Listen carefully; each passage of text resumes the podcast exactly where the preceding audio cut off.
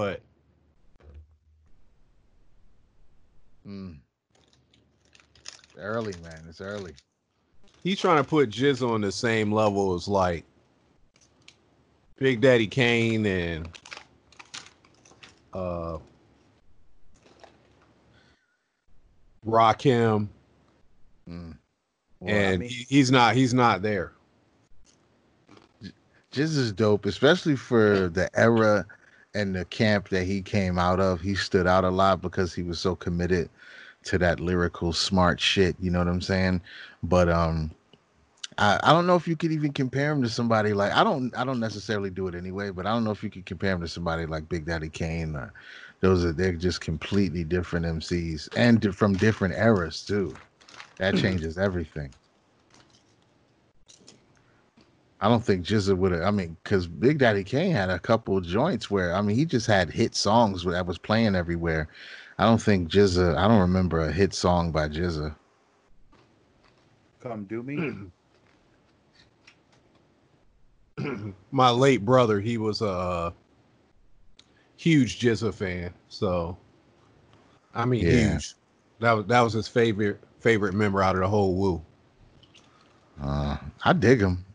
Um, I'm not a Wu fanatic, but I remember the you know the first couple years when they was cracking, and uh, it was dope because I think the the thing we gravitated to the most was because everybody in my peer group was watching kung fu movies too.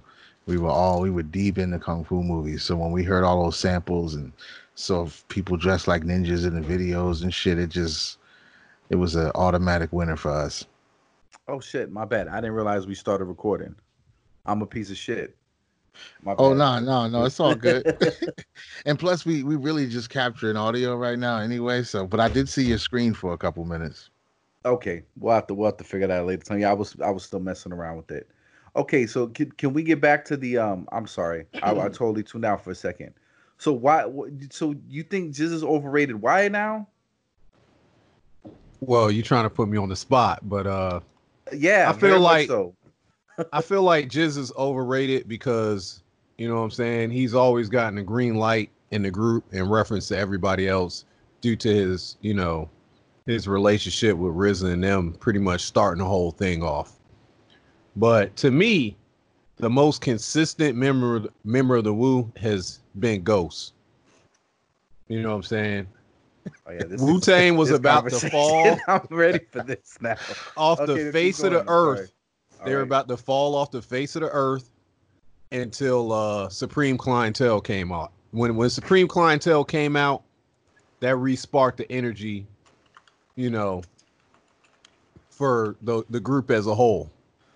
for Mm. sure, for sure. You know, GZA GZA GZA was like almost nowhere to be found during that time. Um, I think uh Beneath the Surface was pretty solid. I think that was a, a good follow up. You never heard Beneath the Surface? Huh? You never you never heard Beneath the Beneath the. Surface? The surface of what? Listen, the uh the, the now the the ones after that, uh Legend of the Liquid Sword, I can't really you know, I can't really vouch for some of the stuff he did after that. Pro Tools was dope. Did you ever hear Pro Tools? I did hear that. I listened to Pro Tools. Um, he had a 50 cent diss on there that was pretty dope. yeah, I'm. uh You lost me at Ghostface. I'm not even gonna front. Yeah, uh, his his his official nickname on the podcast is Aggressive Greg. Aggressive Greg, nice. I can't, I can't, I can't, I can't deal with Ghostface like that. He's um, I mean, as far as the factual, you know, uh, gravity of that album and everything, and the reality of when it came out and what it did for Wu Tang is, you probably, I don't think that's even debatable. But if I had to listen, I, I, I can't listen to Ghostface, bro. I can't. Now you got to be a Ghostface fan to listen to. Uh, Oh, yeah, Iron, absolutely. the the, Oh, the yeah. Iron Man joint or whatever. yeah, I but can't, I can't. Supreme Clientele, See, but I would argue he made less sense on Supreme Clientele. I think I think he was easier to follow on. by um, and- then, by then he was the Wally champ. I can't. I dude. mean, I didn't. Nobody understood it. that's the whole exactly. We had a we Exactly. had a That's my whole argument right there. Nobody understands that shit but Ghostface. And the rest of us are just so we're just pretending. Nobody wants to not be the cool guy. So everybody just nods to it. Nobody's gonna admit, like, I don't know what this guy's talking about. They're just gonna be like, yo, that's that next level shit, son. Like, nah. Yo, Mobb Deep was doing the same thing. Like they was making up slang words that, you know, Well, okay, hold on. Well, Mobb Deep, I'll give them some credit. I'll give them a pass because they clearly have the, like there's this whole the dun language. You know what I'm saying? They call, yeah, The that's what they done called it. and but they was basically taking sl- slang that already existed and putting this, you know, s- local uh the dun sprinkles. Right, yeah, the done they were sprinkling some duns on it. So it's just from their local hood, shit that people were saying. I don't like you said nobody understood ghosts. Like it was pretty easy to figure out what Mobb Deep was talking about that. When he says what the drilly with that though, that's just like Snoop Dogg saying Izzle. He's saying what the deal, and then somebody can say what's the drill, what the drilly with that. So it's not that far off. Ghostface will just say watermelon moccasin P funk, and you'd be like, what? fuck is he talking about, bro? He'll just say random words and two or three. Yeah, but he's got a whole rhyme. clone. If you have a whole clone, you know, Action Bronson or whatever his name is, if you have a whole clone, that means you made your stamp. I would say Action Brown hit vocally and maybe a little bit of delivery. Maybe his voice definitely sounds like Ghost, but I don't think I don't, I don't think he raps like Ghost as far as what he's actually saying. If you take some of his timing cues and stuff like that, and the way he does his voice, you know, the way he sings, knowing that he can't sing, Ghost does that kind of shit too. So I don't, I, I can't really call it because I don't listen to either. Maybe that's why I don't listen to Action Bronson. It could be that. Maybe he just sounds too much like Ghost. But I don't have enough. uh I don't listen to him enough to be like, yeah, he's biting Ghostface. I think he just has a similar. Yeah, voice. it's, it's, it's just like it's if you the whole like sound. It's the whole sound because if you listen to them side by side, I mean, there's clearly some distinctions. You could argue that um, Action Bronson is a little bit more consistently in the pocket and coherent. right. You know, like as far as like punchlines and where he's landing. But yeah, as far as like the way the inflection on his voice and his beat selection, I mean, it's hard to not say this isn't, you know, you're, you're not Ghostface Child. Mm. Technically, know. Ghost lost a battle to him. Technically, I don't know. The the video where Papa Wu bitched him up was kind of hard to watch. Oh yeah, oh, at, at, at the Sean funeral P's funeral. Yeah, yeah. But on, on the real though, that's some sucker shit. I gotta keep it real. I gotta keep it real. That's some sucker shit because you got a rapper who you think sounds like another rapper, right? They bring it up to go the, the way I saw it anyway. Somebody randomly brings it up to Action Bronson, saying that he sounds like Ghost, and he said Ghost ain't rapping like this no more, right? So this is clear. Ghost has one legitimate response one legitimate response and he fucking fumbles the ball and squanders squanders the entire opportunity by getting on YouTube and cussing dude out and threatening him for 20 minutes. I love that video because the records that was playing in the background. Yeah, he had the old that shit was records. goofy as hell, bro. That was if I were to do it though, that's how you do it. You put on some Teddy Pendergrass. and just threaten the dude with physical Yeah. violence. for He's 30 like, "Yo, I told you on the purple tape." Like, you didn't tell him anything on the purple tape Right, he because he didn't even exist. He didn't even exist. That's, that was a sucker move, bro. That's that was drunk uncle at the barbecue territory. That's what that was. He was even dressed like a drunk uncle at the barbecue, if I'm not mistaken. But I mean, you got a rapper that says you can't, you ain't rapping like him no more, or he ain't rapping like this no more. What's what's your legitimate response if you're a rapper? Some bars, yeah, right? yeah. to Not a threat at a funeral. You gonna threaten me at a funeral, man? I mean, this is Yes, what we, this is what that we do. that's Wu Tang in essence. That's just corny to me. People came at Wu Tang in in the late '90s. They didn't go to the studio. They went to your show. They're Yeah. criminals. yeah, I mean, that- they that- doing all all right. that god body stuff. They're doing all that god body stuff, but behind closed doors, they're a criminal organization. And I just want to go on the record You and heard it here first. they're a criminal organization. Same thing with Bad Boy. if you read up on some of the stuff Diddy did, he was wearing those shiny suits and dancing.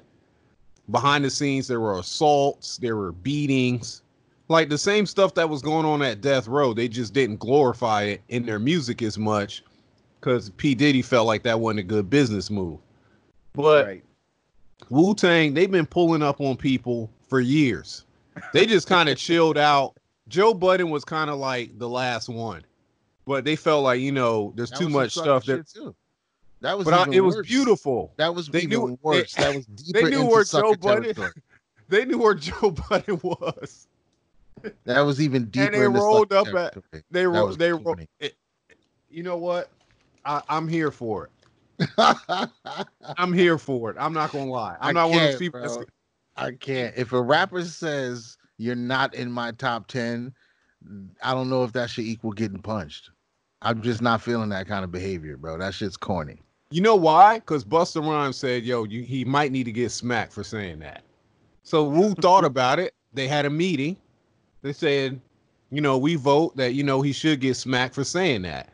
So Raekwon and some unidentified member of the Wu Tang Clan or some somebody from that area of New York found out where Joe Budden was, and they punched him in the face.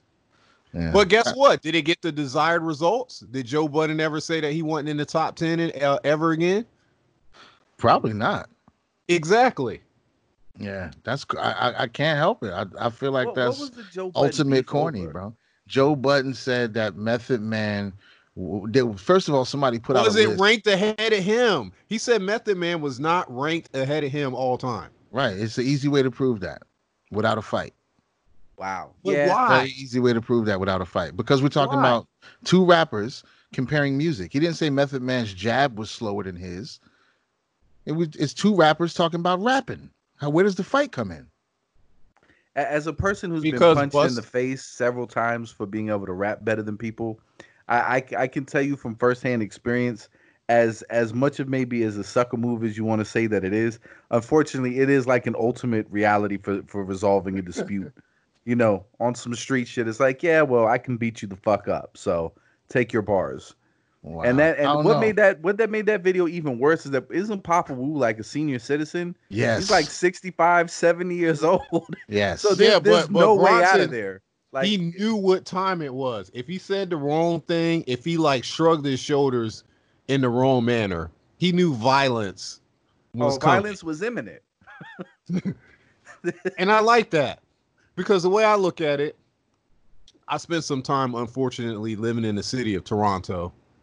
Uh, and um, when Drake first came out, I was living in that area, and I didn't have any problems with him. But that whole Meek Mill thing changed my whole perception of how I felt like this individual was. But um, somebody, people like that, man, I hate to say it. I know they're rappers, but you you you gotta you gotta hurt him physically.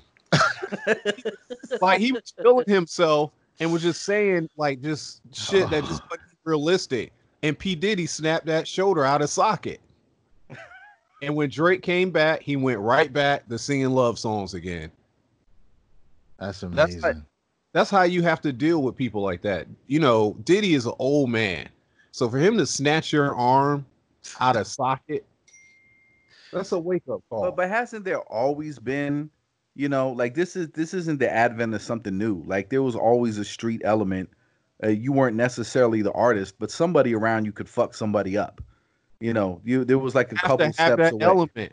It didn't uh didn't Tribe say on that record? Didn't they say you can't call yourself an MC if you know that you're soft? Didn't Yeah. Phife say that?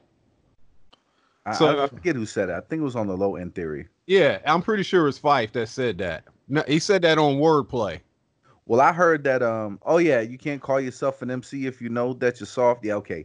Well, I I heard that uh, Q-Tip got punched once, uh, and then like outside of the studio or whatever, where the dude punched him, it was like 300 dudes from the Zulu Nation waiting for the dude that punched him. And Q-Tip, you know, he was he's a, a- more of a nerdy dude. Like he wasn't he's you know, soft like a street dude. he's Yeah, soft Yeah. Just like they said you can't call yourself an MC, but when your man got punched, nobody expected him to go Hulk out and punch nobody back. They went and got a hundred other people to protect their soft friend. right? You see how goofy Hey. this shit is? You It's- see how goofy this shit is? You can't be an MC if you're soft. But if you saw if you punch my soft friend, we're gonna get more people to come. Like, what happened? Doesn't that mean Q-Tip's not an MC anymore? Because he got punched and didn't. What what happened? it's complicated. This shit's goofy. is what to it is. use- It's goofy You have to fuck, use bro. You have to use overwhelming force. That shit is Have silly. to. It can't be you can't meet force with force. It has to be overwhelming. As a Take that deterrent shit to the military, bro. Take When that I was to in- Yeah. when I was in when I was in college and you know we, I was in a group and we used to sing and we used to rap. You know what I'm saying? When we first moved to uh, South Carolina, we started this group or whatever. And um, when we would go to venues, you know what I'm saying, we would get bullied. You know what happened? There's some people that actually liked us enough, and they're like, "Yo, you ain't getting bullied no more." So those individuals started coming with us to shows, and you know what happened? We stopped getting bullied. okay, People okay, would do okay. stuff to us. Let me break this down though. Let me point this out. Yeah. If you going to perform at a show and people are physically booing you because they don't like you or whatever, uh, that's different from saying there was another group of singers who thought they can sing better than us, so we beat their ass. That's different. It's a completely different situation. We talking about music versus music ending up in a fight versus these people were just bullying us because they didn't like us. Like that, I understand you applying some force to even the playing field. But if they was just harmonizing on stage and you're like, nah, I don't like this shit. We kicking their ass. That's goofy. I, I I agree with you. I mean, I mean, I mean, the whole point of competition is like it's this is an alternative to violence. Right. Like, okay, who's who's so how better? do we get back to the violence? And we still within the realm of the competition. Like nobody changed it. Nobody's uh, Joe Budden didn't say I'll smack Method Man in the mouth. He just said he's not a better rapper than me. Yeah, that, should be means the same solved by- thing. no, it doesn't. Only to It a means- Neanderthal. Only to a It means- Neanderthal caveman. That's how that's how I interpret thing. as a Method Man fan. I interpret that as him saying that he wanted to kill everybody's babies. That's how I can't- interpreted we it. Can't, we can't navigate the world like this, B. This can't be happening. We, we, So- we can't just be moving through Did you say he would like eat this. my It- babies? It it, Yeah. it warmed it warmed my spirit when I saw that that uh screenshot of that that dude that very large man punching punching Joe Budden. It made my spirit smile. That's why they got stand your ground laws, yo, for people That's like him. horrible.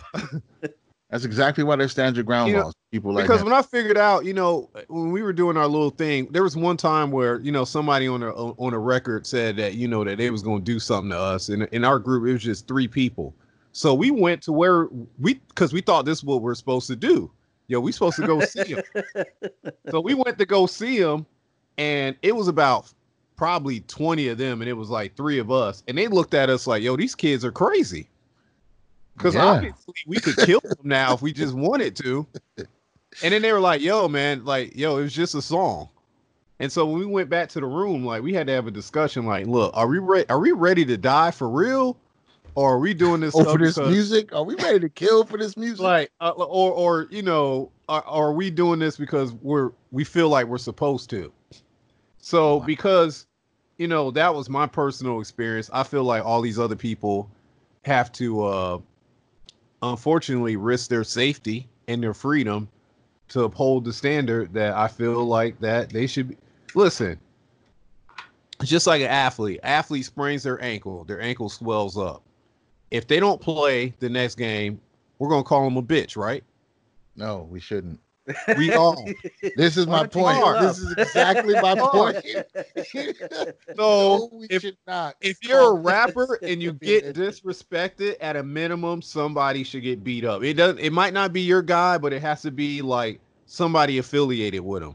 Bro, listen, I love KRS One, bro. But even when he did, when that shit happened with KRS One and PM Dawn, I thought that shit was corny, bro. Mad corny. This guy gets interviewed in a magazine, and he says KRS One calls himself a teacher, but a teacher of what? And KRS-One was like, "Yo, we gotta fuck him up." Yes. What are we doing? Yes. What the fuck? Yes. doing, bro? Yeah. I don't think I don't think it listen, uh, um a finely placed, well thought out retort is is gets you no street credibility. There's So, some people you can't you I can't underst- respond to. You can't you can't give them the energy of putting out a record. So PM Dawn, they getting their ass beat. Yeah, Drake it's it- has it's a- he has to wear his arm in a sling for a month. There's certain people like you could come out with a like wh- who why would KRS well, what, what are the rules? When is it safe just to have re- rhetoric? When is That's why there's a meeting. That's why Wu Tang had a meeting. You think they just went out there? No, I think they Yeah. did. they had a I, I, I have no reason to think that they had. What did they sit down and have a, a intelligent discussion about how to fuck somebody up? For, and for- everybody was for- there. for Sons of rating them Man wrong was on the there. list. Killarmy. Killer Army was there. Oh my god! Was that- Cappadonna was there. you know who was definitely there? That, was there. that that dude who tried to cut his own penis off and jump out the window. He was. Oh, probably- he was definitely there. He you know definitely he's there. a rider. Oh, He wait, called the wait. shot. As a What did. I miss? oh, you you didn't hear about the Wu Tang affiliate who tried to castrate himself and jump out a window? No, he didn't was try to, the super did. religious dude? Yeah, I forget his name was Oh. Christ something. Yeah, the dude that was heavy on the uh, Gravediggaz album. Uh, I don't know. I don't even know if he was around back then. I thought he was a new guy. I don't know. We talking about uh who was it? Shabazz the Oh no no no, not Shabazz the disciple. okay. No no, this is some newer. Uh, this, his name was Hmm. Christ Bearer. Christ Bearer. Oh no, I don't think I've ever heard of him. Yeah, son castrated himself and jumped out like a second story window. Wow. Yeah. I guess uh, because he was getting famous, he was getting popular. He didn't, he couldn't handle it, so he was like, you know what, fuck it. Well, who knows what else was going on in his life? I'm sure there was a lot, but I feel like that's the guy who was calling the shots at that meeting. and that's who we want. That's who we that's want. who we want. He gets a head table. That's the guy who sits at the head. Him and and God rest his soul, ODB. That's who needs. That's who the deciders need to be. They're running the show for sure. For sure. you just And you know what? And by the way, that that Q-tip story was beautiful. it was beautiful. Um, it just shows, Overwhelming force. I love it. shows you how how ridiculous any of these, you know, this whole toxic masculinity, patriarchal shit that we've built for ourselves. We show Man, you if how you think David Ruffin wasn't ready to fuck up Marvin Gaye, come ready. on now. No, listen, listen. David Ruffin and Marvin Gaye could have. I, I could see how they could have had some words for each other, but back then, I guarantee you, beyond a shadow of a doubt, it was more likely that they would have a fucking sing off than fight each other. Well, you know, they was putting shit like little Guaranteed. shots at each other if you read the lyrics of some of their songs. Lyrics, Yeah, you know what I'm saying? But but, I, but if they cross reports. paths, not police reports and hospital and hospital. but see back then it was the Chitlin circuit. So we don't we don't know what happened. Right. You think if they if they did a a a, a song uh, or if they did a show in I don't know uh, Augusta, Georgia, you know what I'm saying in the '60s, early '60s on the Chitlin circuit. Come on, man, you know they was fighting. They don't might know. have had I- a couple I- Black people didn't just start fighting in the 80s and 90s. Like I don't know why there's this whole thing where older black people, oh, we didn't do that growing up. Y'all used to shoot up heroin. yeah, the, what do the you mean, criminals like- and the junkies. There was You know what I'm of, saying? There was a lot of junkies. There was a lot of it- junky uh, celebrities and shit back then too. so. So they're trying to make it seem like, yo, black people just started acting a fool in like 1984. No, no. heroin man, but heroin ain't violent though. Yeah, You're but guess what? Guess yeah, but till your shit is missing. Yeah, in between, in between highs, heroin shit might get real. In highs. Yeah, when shit get missing, man, let me tell you something, bruh. That's when that razor blade come out. Yeah, I can't. I Oh. can't fuck with that shit. I can't co-sign any of that behavior. I feel like we don't need that shit in the future that we're trying to build. All that goofy gorilla shit got to get flushed down the toilet, bro. We don't need. I'm want- I- maybe not completely thrown away because we we definitely gonna need it, but it has to be applied in the right places. We can't have fucking singers and rappers whooping each other asses. But but here but here's the ultimate reason why. That means every rap beef that we get after that standard is met is going to be legitimate. Cuz nobody's going to go on a record and just just just sneak diss somebody unless like, you know what I'm saying, there's there's a true purpose behind it because they know you know what I'm saying, I might get beat up. I might get beat up by a lot of people. So if I'm gonna do it, I'm gonna make sure it's it's worth it, and I'm gonna make sure it's good. When you just have that that climate where anybody can say anything about anybody and there, nothing might not happen, then that's when you start getting you know people like uh that dude uh like Nick Cannon dissing So, somebody. so you're not allowed to have an opinion. Right. Eminem this should yeah. beat his ass. And un- You have freedom of speech except for if you're a musician. Then we're gonna whoop your ass if you say the wrong thing. Does it apply to fans though too? Like if you give somebody a bad review, are you oh, just oh yeah, you got to get beat up too. getting fucked up? Okay, You have to. You have to. this is that this just seems like a with the logic. recipe for prison. This is not. This lawsuits, is like prison this- planet. this shit's about to be prison planet, bro. For real. you know, real.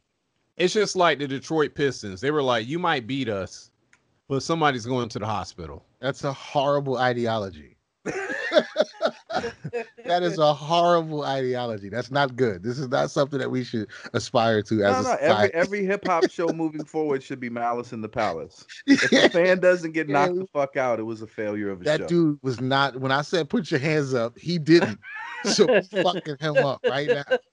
Yo, and yeah, I, but you know what? Stop the show. Hold on. Stop. Turn the turn the music down. Yo, bro. Yeah, yeah, yeah. Eighth row. Yeah, yeah. Yeah. You're not lifting your hands up.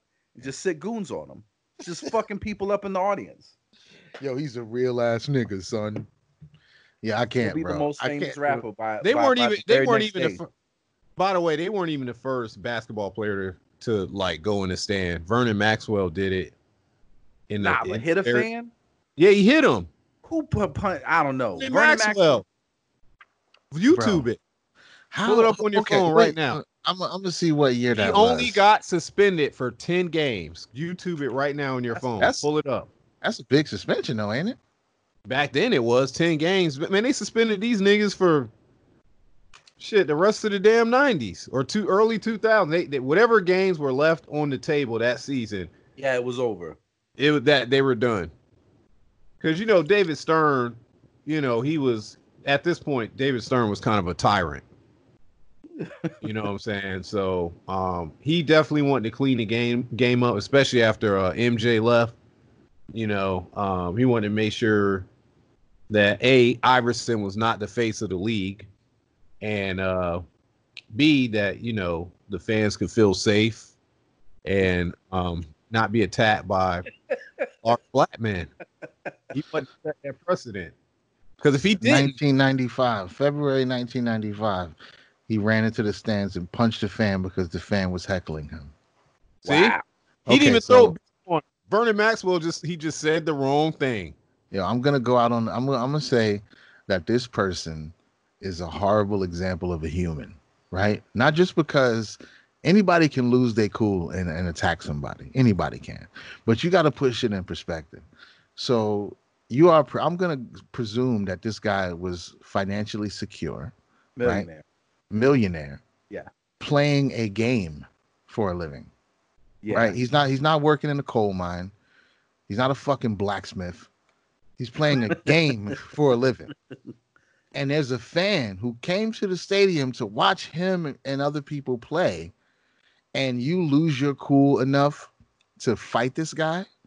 And it's like your your life isn't decent enough to where you can let this shit slide right now. Like, where, where's all your stress and anger coming from? You play a game for a living, and it's making you millions of dollars. How are you angry enough to snap at a heckling fan? Listen, Papa Wu just talks on records, and he was willing to fuck somebody up at a funeral. Well, Argu- arguably the Papa Wu probably in- stressing though. Papa Wu probably still smoked two packs a day in the projects. So I can Nah, understand they gotta him be taking better somebody care of ass. Papa Wu than that. Not if he out here trying to fight people. I feel like he ain't comfortable. He ain't- I don't know, man. I follow the man on social media, man. I'm pretty sure I live in a nicer place than he does. You see what I'm saying? So I can understand fair his enough. stress. I can understand his stress and wanting to start some shit. What else he got to do with his day? But son is out here playing basketball for a living, and you want to fight right now? I, I'm not. I don't know. I can't. I can't. I can't process that. When I don't things are that good, it is hard to justify. Right. Right. You, I bet you that fan me- stopped talking shit though. Uh, he is Probably no not. longer a fan of the NBA. I don't Probably think not. he showed up. He probably of sued the dude and made some money off of it. So I mean, Oh, they the- settled. They settled out of court for sure. Of course. So he got paid for you to punch him. And I'm sure it's fine for Vernon Maxwell because he had enough money to cover it. The guy, you know, probably, I mean, I'm sure it wasn't a clean shot like he broke his jaw or something. He got punched by a black dude on camera and he got paid for it. So, I mean, I'm sure that didn't ruin his life. Now there was a punch in the NBA that did ruin a life, by the way, and that's Who- Rudy Tomjanovich when he got punched by Kermit Washington. Mm. That punch literally almost killed him. Literally. Damn, Hmm, I'm not familiar with that one. Basketball players is angry, yo. We look it up. And that's why David Stern was like, yo, we got to stop these dudes from fighting because they're too big. And uh, what happened was Gladiators. Tom Tomjanovich like literally was running up on Kermit Washington to break the fight up, but Kermit thought he was coming to attack him. So he turned over his shoulder and threw a straight right hand, and then uh Tomjanovich literally walked right into it. And it like shattered his sinus cavity, and there was blood everywhere. And um he was in the hospital for uh a significant period of time after that. Um and uh he never That's ran up crazy. anybody black ever again. Like so that that just all the, everything is right in the universe now. He'll never run towards a black person ever again Angry one. for no reason, for any reason. He ran That's and he had his hands up. Like anywhere I ever live, you run at somebody and your hands is up. Look, you, you, you know, it is what it is. Yeah, that's mo- I guess that's more of a fight though. You know, the athletes is tussling and there's real, you know, anger and and shit like that on the court. So I kind of, you know, oh, shit. he might have misjudged it, but I kind of get that. But going into the fans because somebody's heckling the game, that's kind of stupid. This to got to be. But like, don't you like that element though? 80s. Does yeah, Nah, this was uh, like this was like this in the uh, 80s. high, high shorts. Yeah, this this like late 70s, early 80s. This Kermit Washington thing. It's almost a almost a clothesline. It was i mean it was a beautifully placed shot. It was almost too well placed. But that element of knowing that you you know an athlete can run up there and stomp you out in the stands i think adds a whole nother uh level of uh of realness to the to to the event. You know what i'm saying? the- like I think that's called bloodlust. Quincy's on team rule by fear. You know what I'm saying? It's just like, you know, when I was watching WWF as a kid, I like the fact that certain wrestlers would run up, you know, the fans like they're really going to hit them. You know what I'm saying? I like that. Yeah. In fact, Yeah, I think yeah. more athletes should do it. Like the next time somebody calls LeBron soft, he should act like he's about to climb the gate. Just one time. That's Just that's some like- that's some monkey shit. That's some monkey shit, bro. That's what monkeys do at the zoo when you I taunt them. and shit. They- guarantee you people would stop fucking with LeBron if he just no, they wouldn't. No, they like wouldn't. they, They would up fuck with him more. would. They would fuck with him more. They would go to the games and be like, "I'm gonna make this monkey climb the fence and assault me so I can get paid." They would mean- work. they would try their hardest to get assaulted by by an athlete just so they can get paid. It's a gamble. You could take Well- a couple punches and be okay, or you could. Yeah, you- he ain't gonna could be able to beat you to irreparable harm. No, well, let's not let's just think of it. beat you to Let's death think, let's let's look at it this way. LeBron James. It I've doesn't him take in much person with before. somebody's that that much bigger than you. LeBron James is one of the top five biggest human beings I've ever seen in my life. TV does that dude no justice. And I saw him when he was 21. He's a whole lot bigger now. Secondly, the look in Ron Artest's eyes when he went up to the stands and ran down on the court, the look in his eyes. So you understand all the security's on the court. Any fan that wanted to run on the court and square up with somebody could have, but they didn't because they looked at Ron Artest's face and they saw a look of rage that they have never seen before. or because they're properly functioning as human beings and they're just sitting in the stands and watching the game.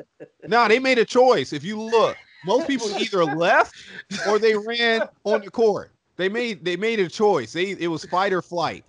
Some fans tried to run on the court, and the other ones ran away.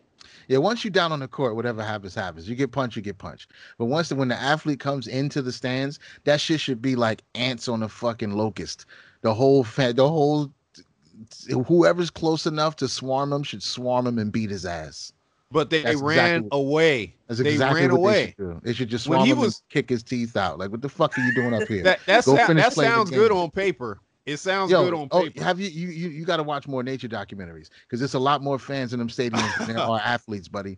They he would get LeBron. I don't give a fuck how far he could shoot that ball. You running them stands around the wrong thirty people, you getting your ass beat. Period. well, no question. that's questions why it happened in the fourth quarter when there was Yeah. like you know 30 seconds. They're so the, most of it, Yeah. most of it was all most most Even of the fans first round. going- First They're round. not give them, they're not give gonna them do a it five then. hour energy. Give them a five hour 50 energy and a Red but Bull. they're taking out 15 to 20 fans Nope. with they're not, serious do it in critical beginning of the game. injuries, intensive care unit before you take them down. up. Only if the you got- fans line up like they do in action movies and attack one at a time. Even but even if you're going a whole bunch at once right you're getting some elbows you're getting some knees i mean there's violent flailing from a Four or giant five human of them tried to From jump a on our giant- test.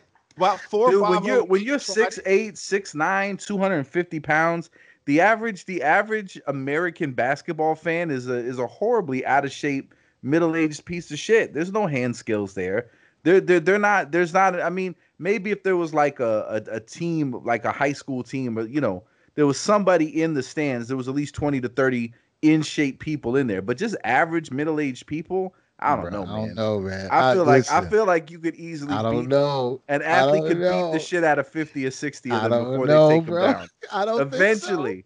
I don't I'd think they want to be a this part of um, that 50 or 60 body ma- body count first. Yeah, bro. You gotta we gotta run a, a simulation on that. We gotta figure that out. Well, You that was a, that a was a perfect experiment. You know, when you looked at Ron Artest, he scanned the crowd. He looked like, okay, most of them are gone.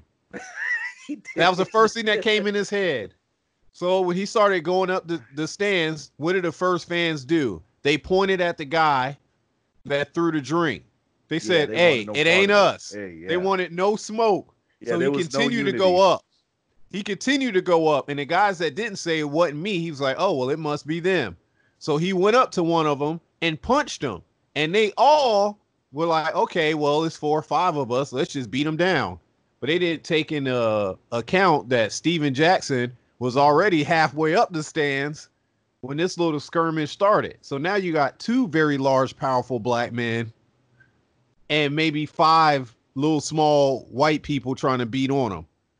So then while this is going on, some of them came on the court and then they squared off with Jermaine O'Neal, who's seven feet tall. Yeah. Those are probably people who just wanted to get hurt and have a story to remember about it. Yeah, well, that's that's what happened to them. And then uh, before you knew it, it, it was just crazy. The camera guy didn't even know where to go. That's madness, bro. You know, Madness. at the end of the game when there's nobody hardly there you know what i'm saying? The ath- athletes they that was a perfect situation for ron artest to do that. Now if he would have did that in the first quarter it probably would have ended badly for him. But you know they're not as stupid as as as they seem. You know what i'm saying? There's analytics going on behind you, even their rage. He Yeah. would have never ran up like that in the first quarter. Fourth quarter assault makes more sense, you're saying. Yeah Yeah. exactly Okay. That's a smarter dumb move. if I'm gonna do something stupid, I'll do it in the fourth quarter. That's amazing. now me i'm gonna do it in the first quarter because i'm still gonna get my game check Now, you know what I'm saying? The fine isn't going to kick in until later. That game check I'm getting.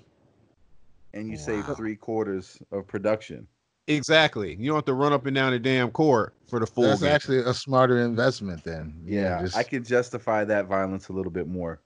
now you're going to get beat, you know what I'm saying? Because now you got to get through the first row, the second row. Like, that's impossible. that's crazy. Yeah, Wasn't I it? can't It do started with Ben Wallace, didn't it? Yeah, he got mad because he felt like it was a hard foul or whatever. So he pushed Ron Artest. Ron Artest walked away, laid down on the uh um, Yeah, the Scores scores, table. Yeah, and then somebody threw a beer at him, and then it just that was it. that was it. It's just like on Yeah. the Boondocks. All you got to do to start a fight with black people is throw something. Yeah, Throw the yeah, that's true. right. That's true. That's definitely true. I can't even deny that one. I've seen it enough times to know. No matter what it is, it could be anything. If it's already some people arguing, just take something, just Put toss it in airborne. there. Yeah, it is Yeah. going down for sure. I don't understand why that's like the breaking point for us? Where did that like where did that even come from?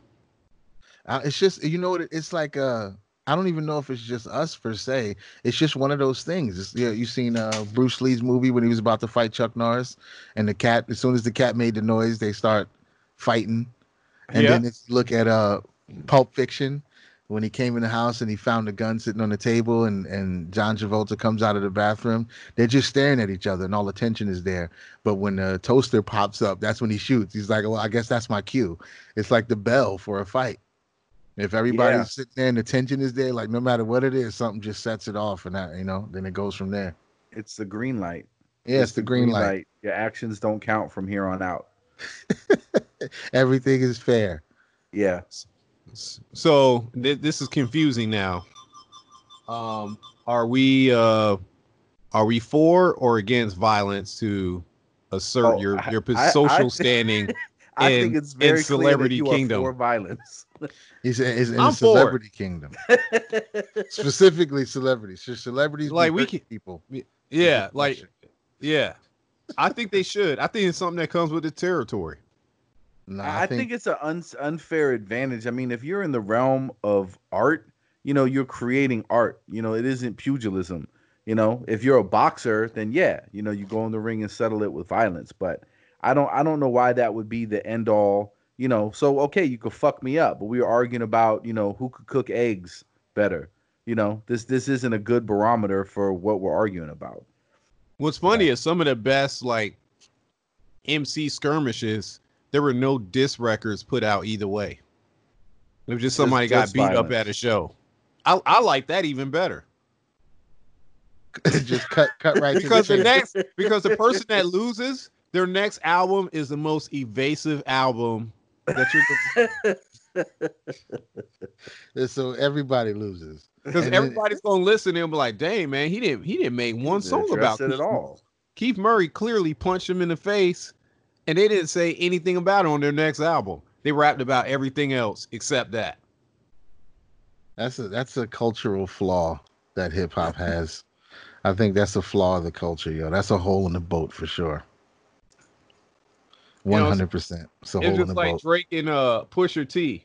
When Pusha T dropped that album, I guess they had a meeting. They were like, "Yo, we we ignoring this nigga.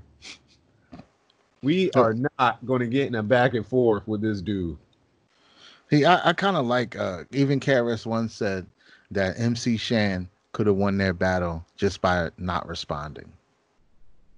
Yeah. That's what he said. Just by not responding, he could have won because KRS One put out one song. Uh, Shan feels like he needs to respond, and then after that, KRS One puts out the song that destroys you forever. So technically, Shan made that song. Yep. He did it to himself. You know what I mean? So the the, the lack of a response is powerful. Especially if some rapper's calling your name and talking smack about you and you don't respond to him, that's power. If he can get you off your game, off your square, have you running around like an angry animal and shit, mad trying to fight because of some words, I feel like that person won. I feel like they won. Whoever got you angry enough to get out of character wins. Unless your character is Sean Price. you know what I'm saying? Then it makes sense. Sean Price is just that's what he's like, yo. I'll I'll I beat people up and I happen to make rap songs too.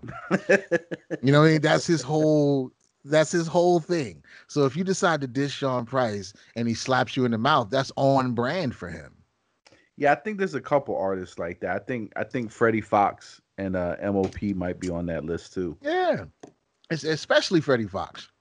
Yeah, But don't you Freddie- got and Just but don't Ice you to think- take it Just Ice was the original Freddie Foxxx.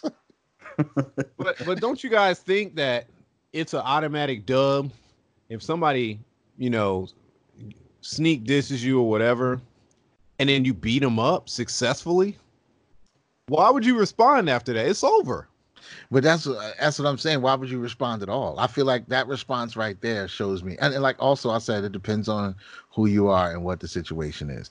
But if it's music, if it's rappers rapping, right?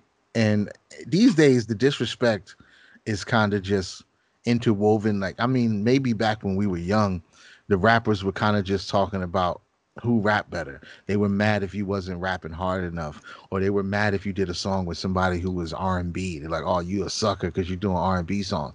So it was really about the product. Later on, when battle rap started getting bigger and all of that, then it started becoming more about personal attacks and you know uh, your baby mama, you know, shit like that. And like it wasn't just about the raps no more. So I think once that stuff starts coming into play, then you kind of asking for real world consequences because you're bringing in things that are outside of music. You know what I'm saying? But back when we were younger, it was just who raps better. That was really the that was really the whole thing. And the only way to figure that out is to put more music out. And I think there's an insecurity that comes with automatically going taking it out of the realm of what the conversation is. Like he said, we we we gonna have a battle to see who make the best omelet, and then the other guy's like, Well, I'll just I can just beat you up. It's like I kind of you know what I'm saying? I feel like I feel like who lose. wouldn't watch that though? I, I definitely would, would like like uh Master Chef with with a fighting round in it and shit. Like if you losing if you losing the chef competition, you just hop the counter and start beating the other dude. Could you imagine that? Be like, man, what you talking about, man? That soggy ass omelet's supposed to be better than mine. And then yeah. next thing you know, they start scrapping. Who would not I'm three, watch I'm, that? I'm three points behind in this competition, so the only way I can win is getting getting a seven point knockout. Yeah, you you you just you know you still off on them, and then now the next uh, round he can't even cook his dessert because you know what I'm saying he icing his jaw. And where we gotta where Google that, that to see if that's ever happened. Just on Shark Tank, on Top Chef, yeah, anything where there's that evaluate or the the Bachelor. just with it, there's a bunch of people being evaluated. Like, oh yeah, I lost for real, and they the just table. rush the judge with violence. Yeah, flip the table, start fighting immediately. And then uh. after you beat up enough people, they'd be like, "Well, actually, now you win the competition." Now. I'd say, yo, that he want it more. He want it more than you do. I can't. Got, I can't do it. I can't. You got punched uh, in the face. You had a your omelet was delicious, but after you got punched in the face, you quit. Yeah, I can't co-sign that society. Where does that stop? Where does that stop? So if you walk, if you if if you walking on the beach, you on the boardwalk, you see you see a lady you like, you walk up to, you say, "Hey, hi, you beautiful. I want what's your name?" Some guy can just punch you in the face, like you know what? Fuck him. I'm a better choice. that where are we going? Where's the logical end to this? I think we as humans, we need to get closer to the animal kingdom. We spent so much time distancing ourselves. What do lions do if they're not a part of no pride? Male lions they go when they find the pride, and what do they do when they get there? They fuck shit up. Yeah, they so the other the male line. They kill all the children. Well, I mean, no, no, no that's children, exactly what they do. No, they it's true. It's true. Yeah, yeah, yeah. These are that's what they do. They don't after. have my DNA. They don't start out like no. That. That's how they start. That's step one. We kill all the children, then we can get the women pregnant again. That's step one. They kill the dudes and they run them off. Then they kill. Then they kill the kids. So that's then that's they make the women lions go, and that's what we need to get closer to. that's how every yeah, society was sell, formed. Man. That's how we need to get closer. What society? What society wasn't formed that way? Well, I mean, most but, most of them were. But but isn't Similar. that the point of like civilization? Is that we're progressing past our base so. animal instincts to be but more we're refined? Not. We are supposed to. That's why all this stuff aim. is still happening because we're not. I don't know, but I but don't you think that's because that, people are refusing to progress? Some people are reveling in the the primal part of what we are rather than kind of pursuing the higher ideal of what we're supposed to be or what we can be. They're hiding behind social norms is what they're doing. I think so. But but I think I think that's needed for some people. I don't think that's needed for all people. I think some people even if there wasn't all this social pressure to be polite would still be decent human beings. I, I think there's certain people, as soon as you take away the, the the bumpers and the guardrails away, yeah, there's some people that would just there's straight savagery ensuing immediately afterwards. But I don't necessarily think that represents, you know, the majority of people. Or I'd like to think it's not the majority.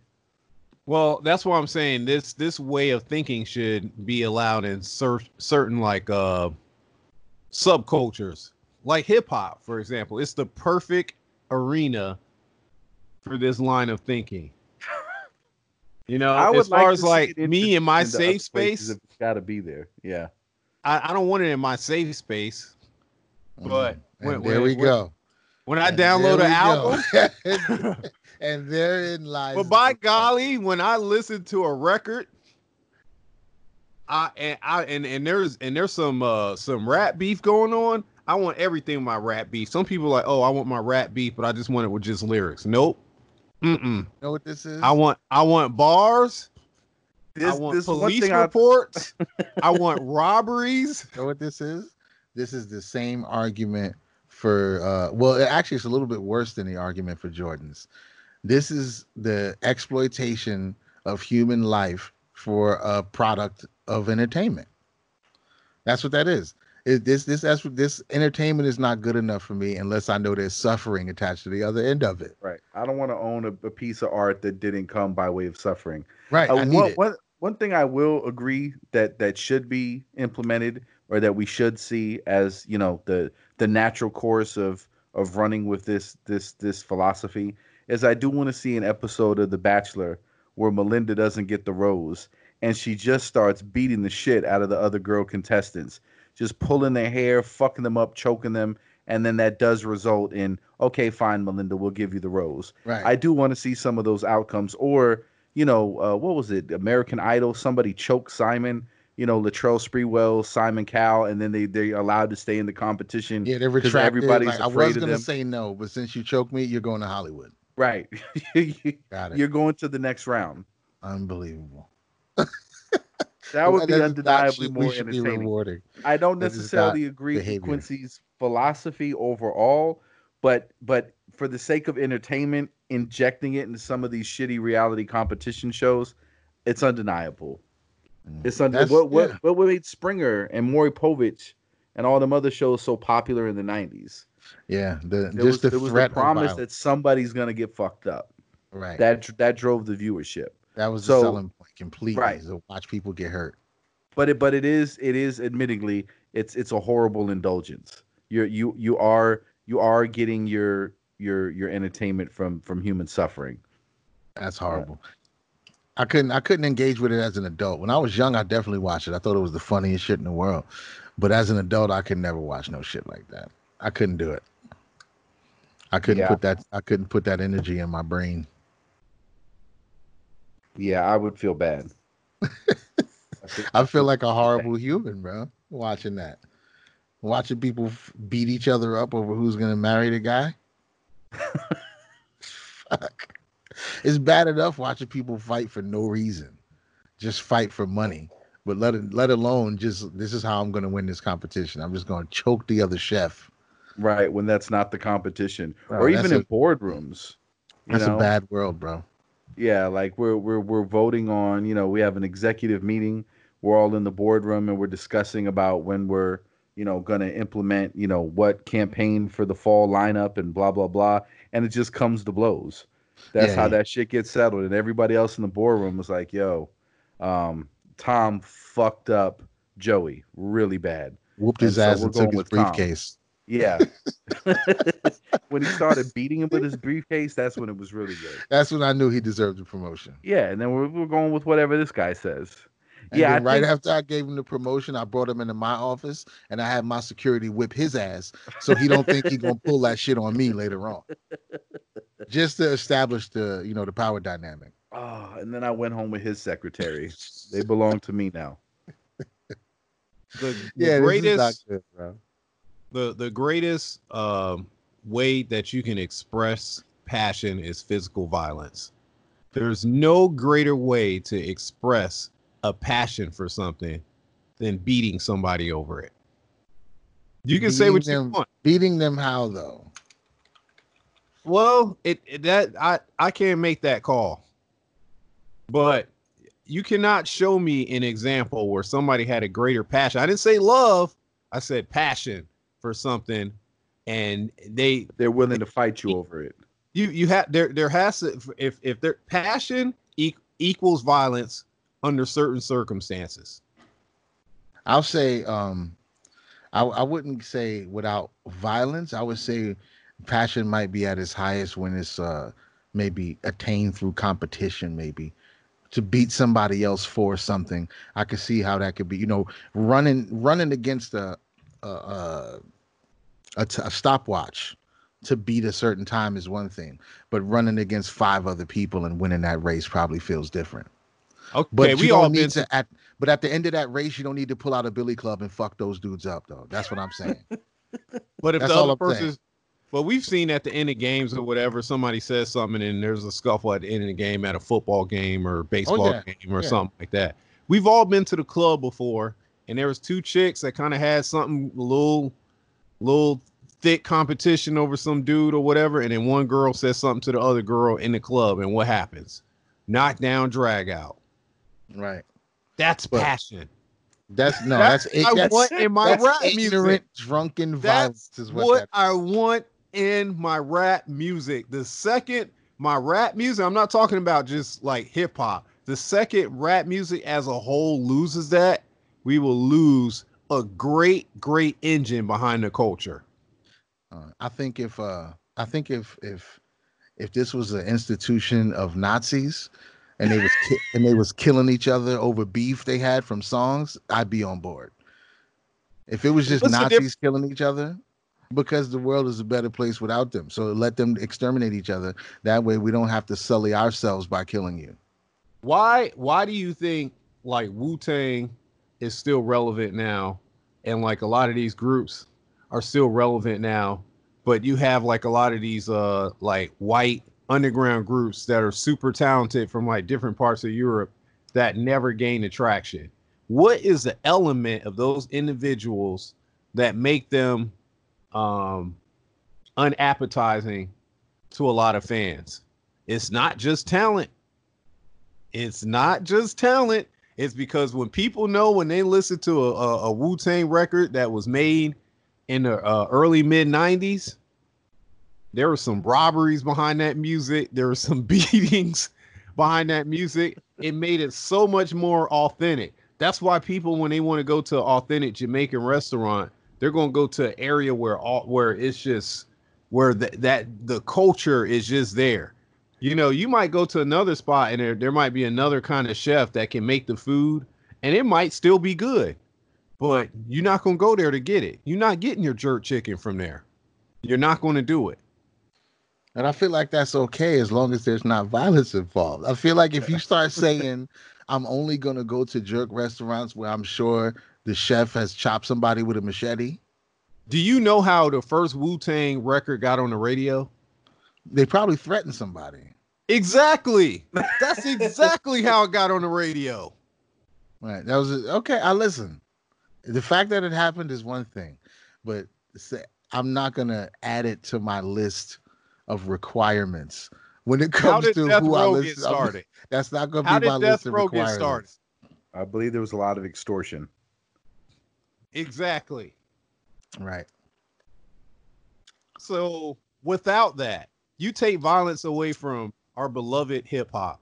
Well, it's What a a- different world. It's a different world now, bro.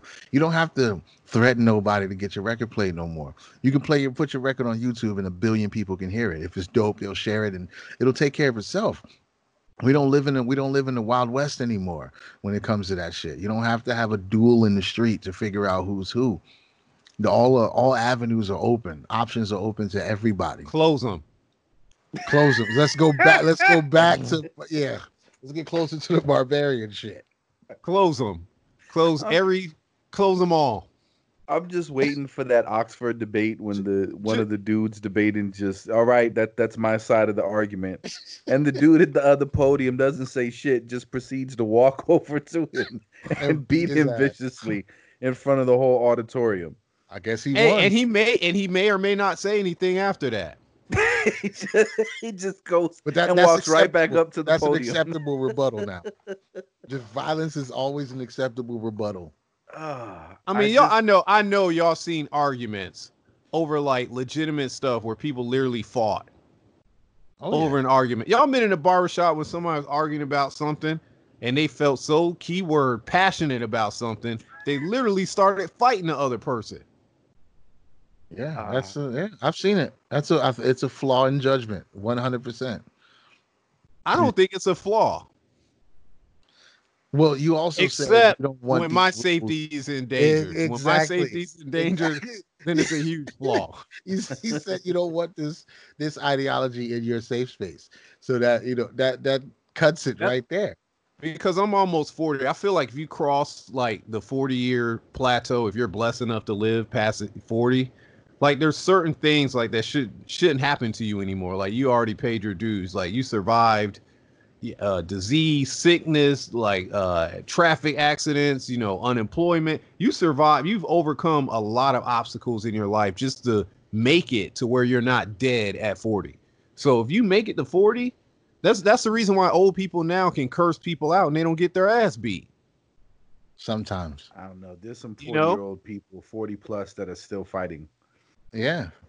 Oh yeah, a lot at the clubs, like we was just saying. Oh, I mean, if you're at the fighting. club at 40 years old, you put yourself there. The person that's beating your ass might not even realize you're 40. yeah, why are you here? Yeah. You're like, you know, they be like, damn, man, I beat his. Oh, shit, he's 40. Damn, Damn, that's man. a violation. Call 911. That's a violation, bro.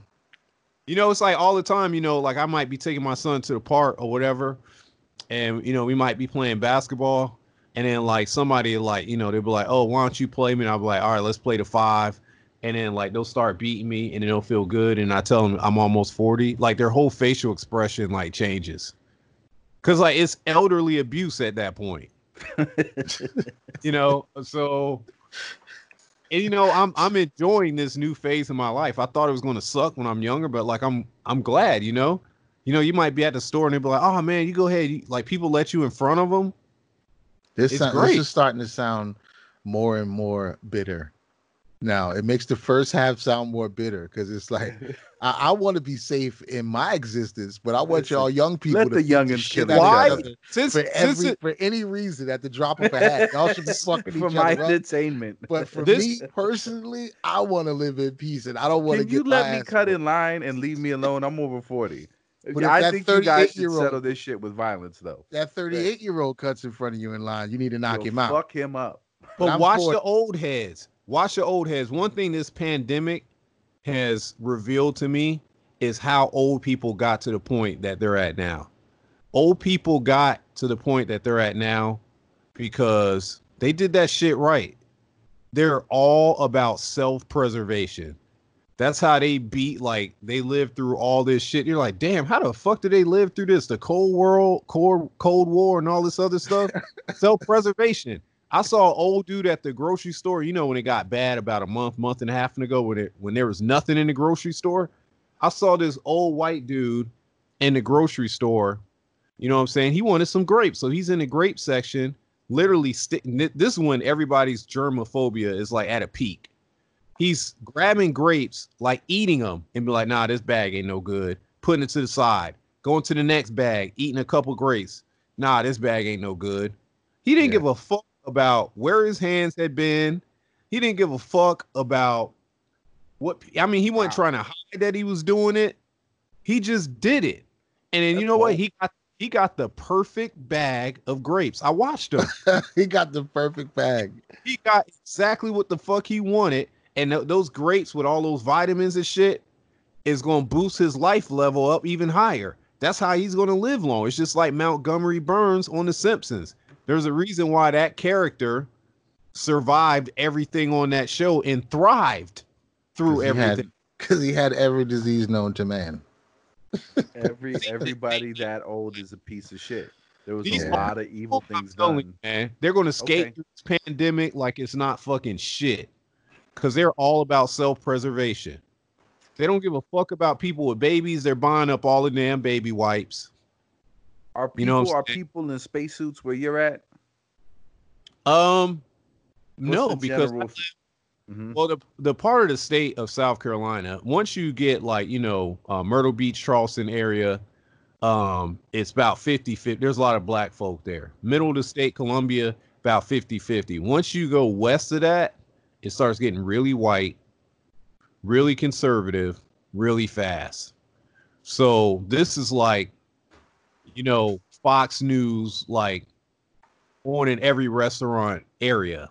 Like that that's how this part of the state is. So at first they were like, "Oh, it's just the flu. It's just the flu. It's just the flu." And then it got to New York. Oh, it's just the flu. It's just the flu. When they got to South Carolina, it changed. You know, Mm. like oh, they're so stupid. They're buying up all the toilet paper.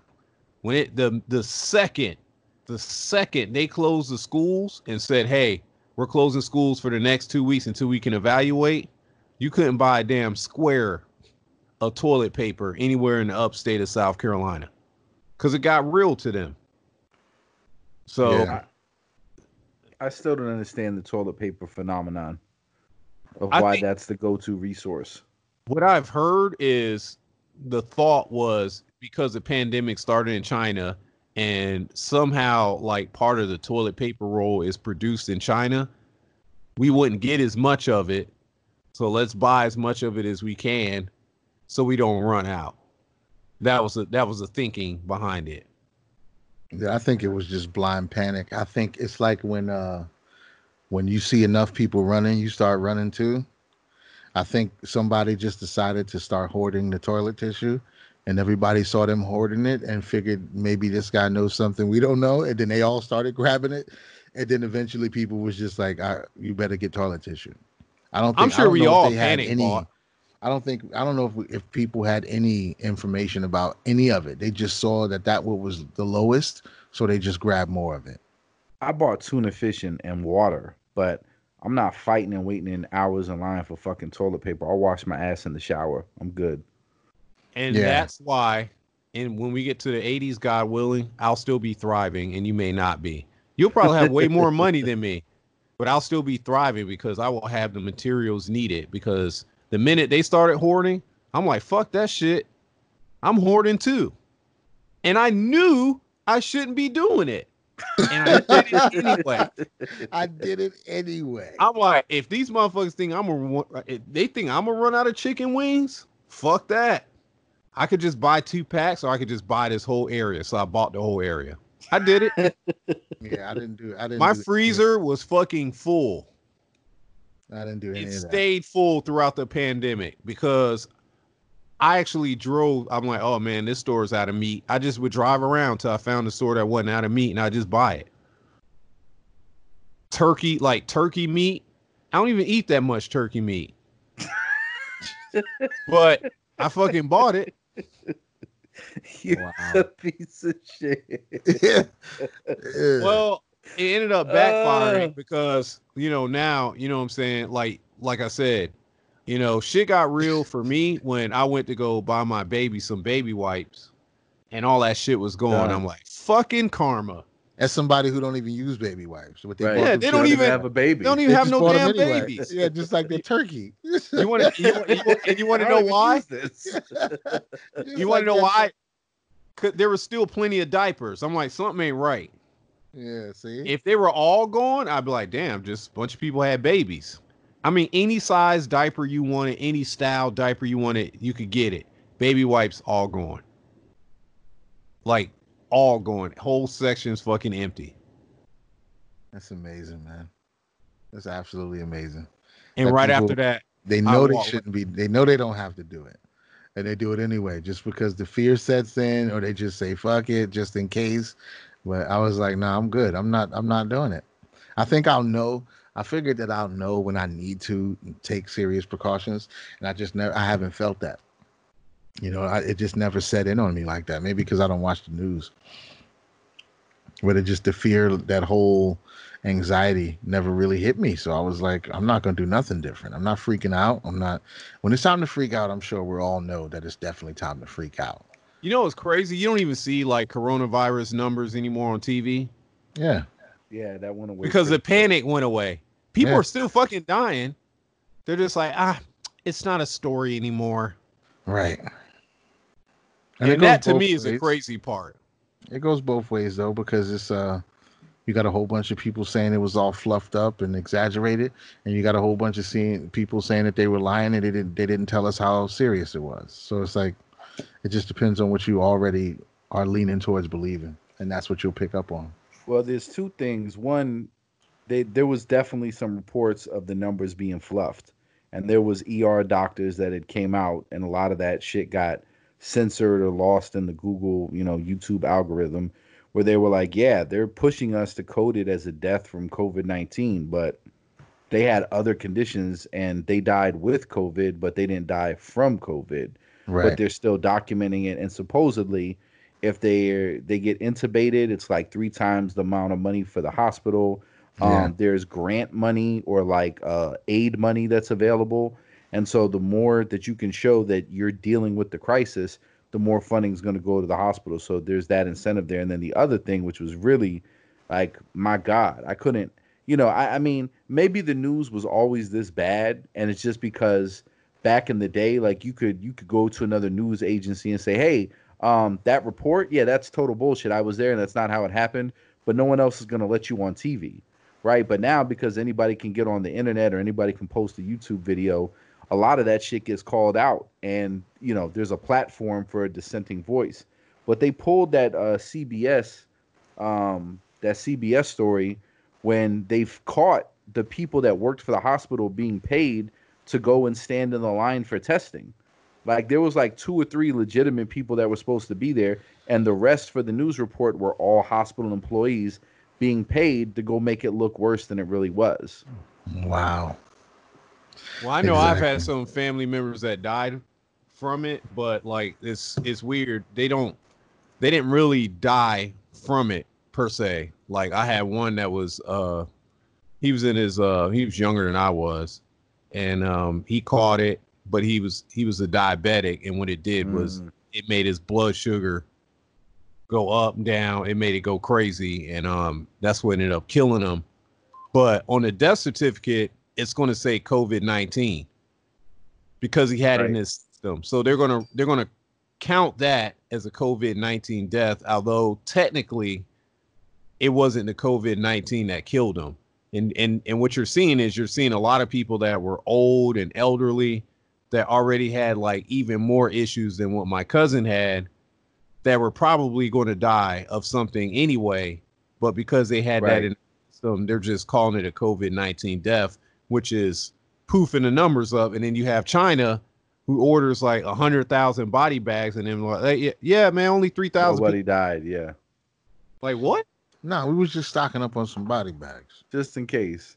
was Ordered like two hundred and fifty thousand urns. Found a good deal. Yeah, we just like pottery. Let's just That's figure, all. you know, might as well stock up. Yeah, they're they're they're totally lying about their numbers, but it is it is scary that you know people in their twenties and thirties, you know, were dying from it because that's just that's just crazy. If it's something like the flu, typically, I mean, I don't know. And again, maybe it's just the lack of knowledge. Maybe people do, healthy people do occasionally die from the flu in their twenties and thirties, but it's not something we ever really talk about or that it's on the news. But it's definitely a testament to the power of the media. If it's on the news, you know, it, whether in the grand scheme of things it's minute, if it's parroted and blasted out through that, you know, everybody's on it. Everybody's mind changes. But yeah, people, it, people, people react and panic based on how the news reported it. So whether it was legit, legit or not, I don't know if we'll ever really know. I have no idea because no, I don't, I don't think it's even knowable with the way Well- information is put out and the way everything, whatever looks legit today, could be quote unquote debunked tomorrow.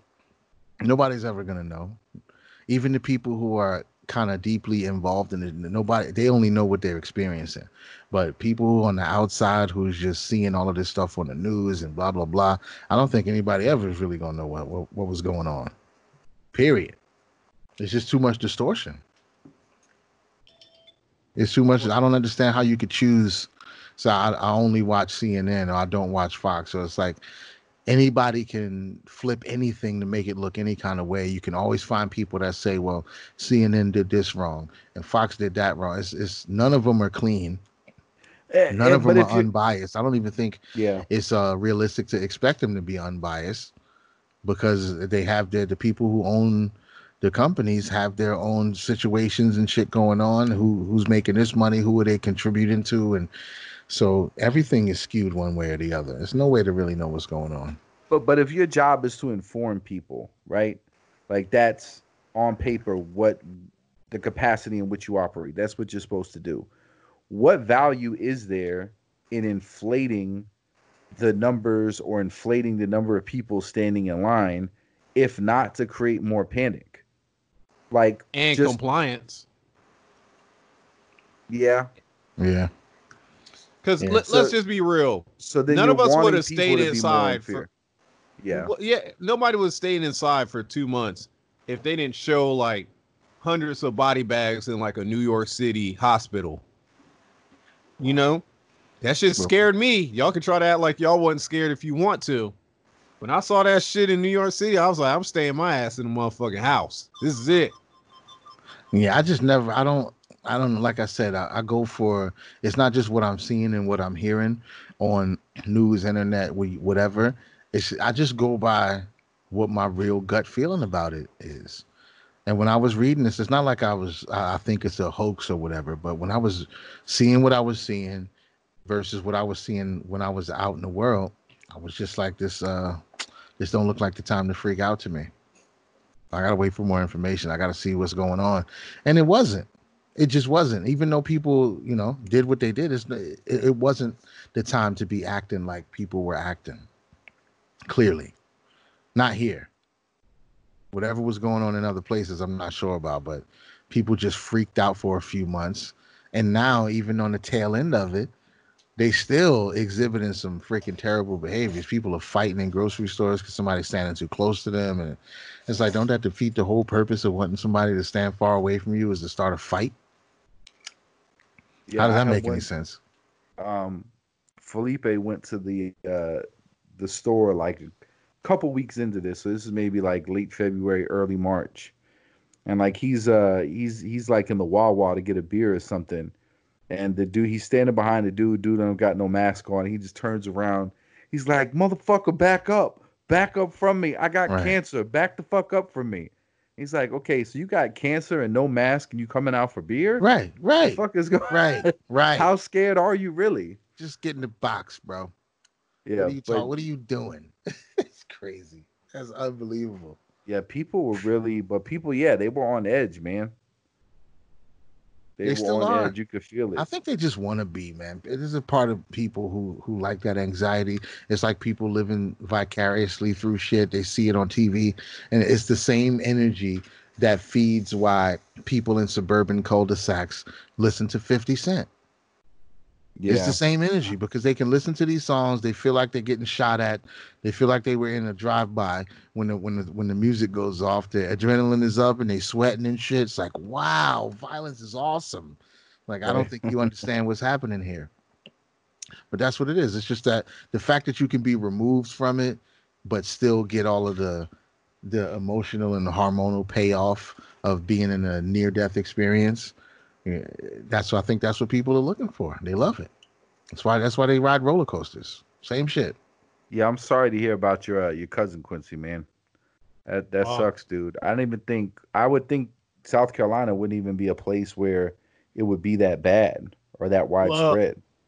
He he uh actually lives in Queens, and Queens, as you y'all know, is oh like yeah, New York's yeah crazy. Yeah. yeah. Yeah, yeah. But uh, the issue was like in March there was a funeral down here, and a bunch of people from New York came down to the funeral, and then that's where like got spread all around there, and then someone went back to New York and then spread it up there unknowingly, and um, same thing with the people that that lived here. So it was kind of those things where like it wasn't like in March. You know, as far as like the U.S., like in the beginning of March, like you know, COVID nineteen really wasn't that much of an issue at that point. You know, um, so it was like kind of early on in the game. Whereas, you know, had that funeral been in April, you know, all the social distancing stuff would have been in place, and um, most of those people probably wouldn't even have went to that funeral. Right. So it was just one of those things that's crazy. So, um, I mean, you coughed the wrong way around me. You know what I'm saying? I might hit you. And then and then while we're tussling on the ground, you get coughed on more. Probably. And You it see what I'm might it might it might lead to my demise. It definitely probably will. That's one of those things that doesn't make any sense. If you want the guy to stay away from you, you got to move further away, not close the gap. Like the next time you cough, you will I'm gonna jump on you and, Yeah. and stop social distancing just so I can prove a point. I mean, now a month ago I was in to be fighting. Walmart and and somebody coughed like really loud. Like I saw people ducking like it was a gunshot. It was crazy. and then that's that was the first time I was like, all right, all right, you you you tripping. You know? You know what I'm saying? Like like that's when it hit me like, yo, I'm I'm doing a I'm doing a whole lot right now. That's Like, crazy. I- You know what I'm saying? I can't say that everybody's tripping and I'm not tri- I'm tripping too cuz I flinch too.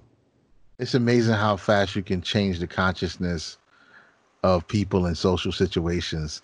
You know what I mean? Just by what the news is saying, what's on the internet, and you can really just change everything. People have been walking around with the same with flus and all kind of the existence of all types of diseases and bacterias, and people been not washing their hands. They touch every fucking thing they see, like and then all of a sudden people it, it becomes like people start looking at you weird because you're not wearing a face mask it's like do you know what this world has been for the last 50 years nobody what are you doing yo now all of a sudden it's changed that fast to where you get to look at me weird because i don't have a face mask on I think it's just a matter of of expressing concern for everybody else around you.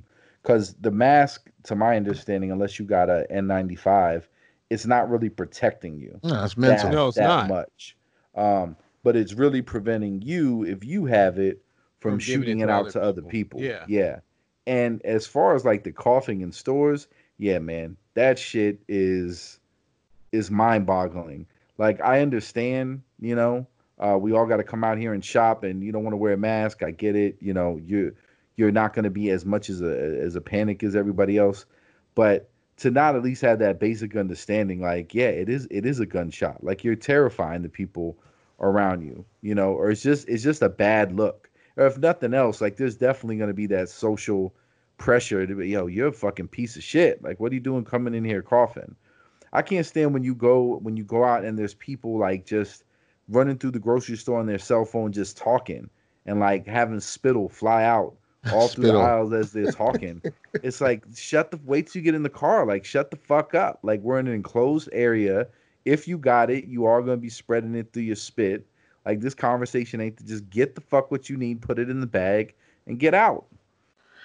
There's so many variables though. There's so many like we're dealing with so much stuff. The people behind the scenes who are packing boxes and touching shit and like we, we just never know. You never know. So that's why I'm not like I, I just don't want to I'd rather continue to move through my life with as little stress as possible by not Yeah. accepting all of this extra some you know maybe maybe you can make some adjustments and shit like that but i'm not trying to accept the totality of fucking psychosis into my life and starting this whole new existence of being fearful about germs and shit.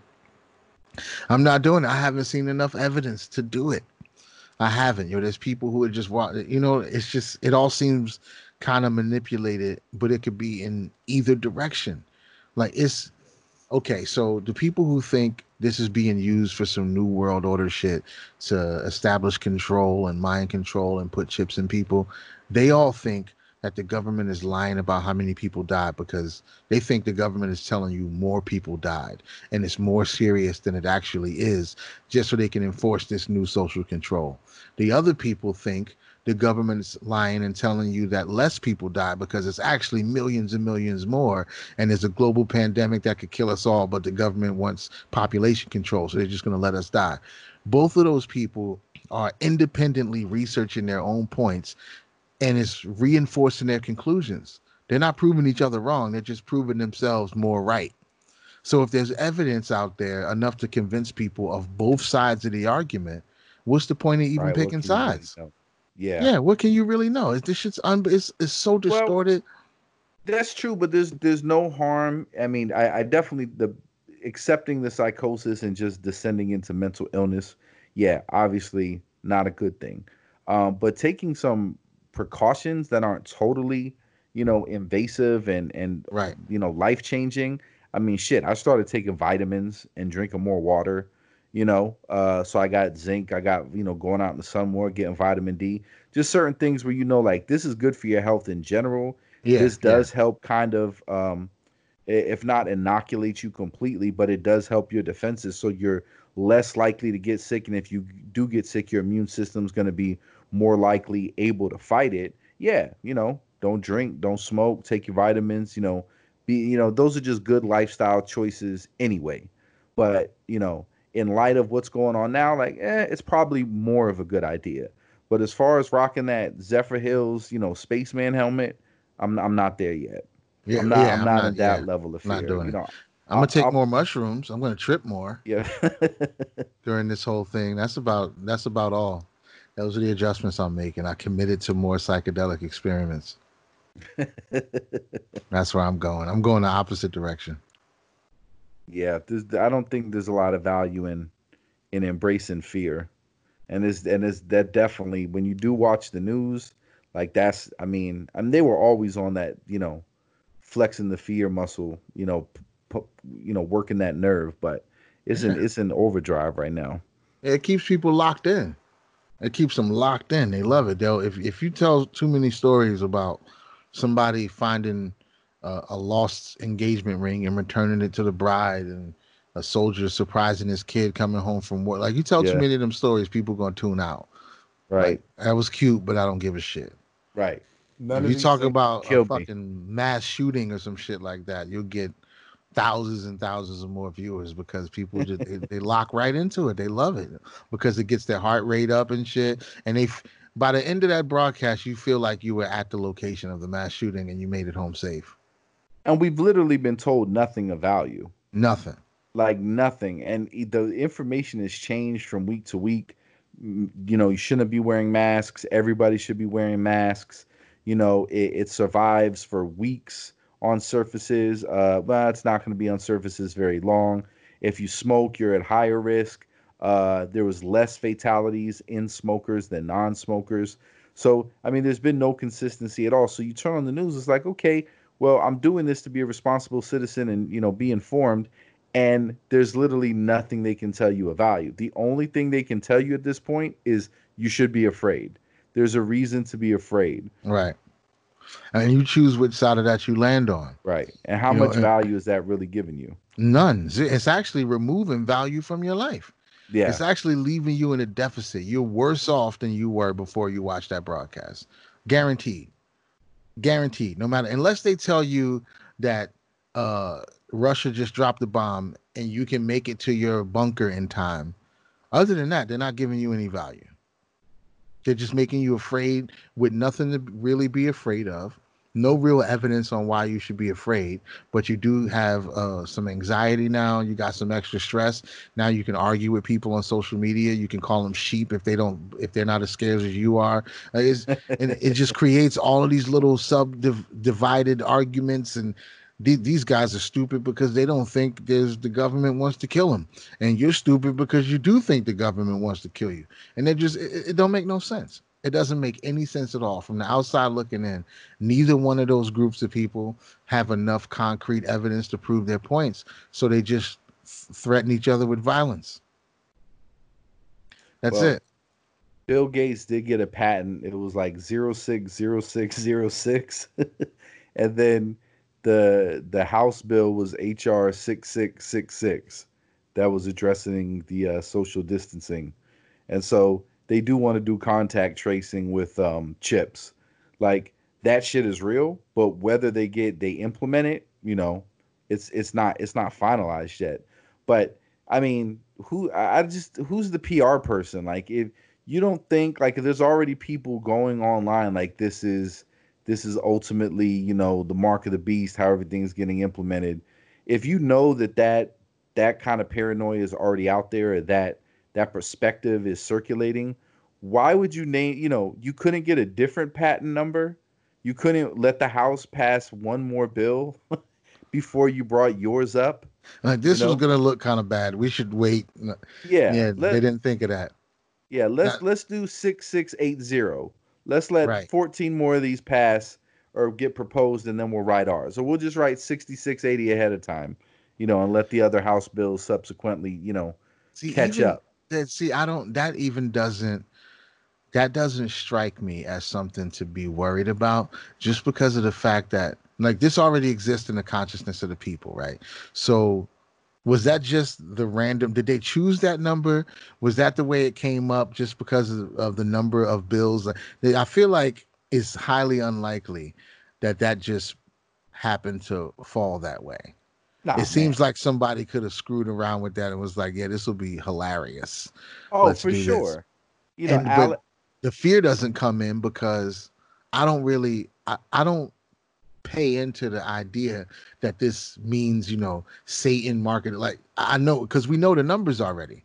So if right. somebody knows the consciousness of those numbers and they decide to make that the number of this thing, that doesn't mean the thing is evil. That doesn't mean 666 has inherent value to mean danger or, or evil or Satan or any. That's just what we've given to it. And people know that. They know that. So they can work to make it happen in places. That's like going to get a vanity license plate that says 666. Right. I just think there's a huge swath of people that are already on the lookout for that kind of thing and you've you've already set them into panic mode or already made them apprehensive about any solution you would propose that would be derived from that patent or that legislation just on the strength of is going to have you know the capability to do more in-depth tracking and you know why did you you know craft it under that bill or that patent number you know there's people that are going to be resistant to it. Like it almost seems provocative. It is definitely yeah. well, for sure, because that feeds the entire big machine, the whole fear machine. It works on it. So the more people you can get whipped up into a frenzy, no matter how you get them there, it doesn't matter what the information is or what the whatever is. No matter how you get them to that final destination of being afraid, and and not knowing, the less they know, the better. Actually, if you got them afraid of one specific thing and then if that one specific thing gets disproven or slid to the side, then you also lose the fear. When you have them afraid of some vague possibilities, a lot of shit can fall under that. So they'll they'll be scared for a long time about a whole bunch of shit that they can't explain. I see I it all know. the time. I see it every day. I see it. Just I, I try to avoid it as much as possible because I really, really don't give a shit to talk to people about this shit because, yeah, like I said, I, I don't feel like there's a real um, I don't feel like there's a real there's real groundwork for us to have a serious conversation about it, especially when it comes to the conspiracy thing, because it immediately goes to conspiracy. Yeah. And it's all speculation. Yeah. One hundred percent. So that's that's a boring conversation to me because I'm not riled up about it like a lot of people are. So I can't really I can't tangle with them the way that they need to be tangled with. oh yeah. I'm just like whatever, yeah people are are riled up about it. Al- Alex, this is I, have never watched so much so much Alex Jones in in in my life. Oh. Every every episode right now is golden. It's, it, it's the new world order. It's the major move. Bill Gates is practicing eugenics, and this is all about getting everybody chipped up. But then, you know, he's right about Epstein. I don't know if he's right about this, but it, it just does seem it just does seem weird that, that that would be the solution. You know, okay, we're dealing with this pandemic. Uh, okay, well, you know, we've had diseases before because I remember I worked at the hospital when H1N1 came out, and they would not let me come to work until I got the vaccine. And I didn't really fuck with it. I didn't want to, but I wasn't gonna have a job if I didn't. So I just got it yo, know, I was laid out for two weeks. For two weeks, I couldn't work at all. And I didn't have any paid days or anything. So I just lost that two weeks worth of pay, you know? And I'm like, I probably would, would have been exposed to it and been all right, you know, but getting the, the vaccine made it so that I was like, definitely.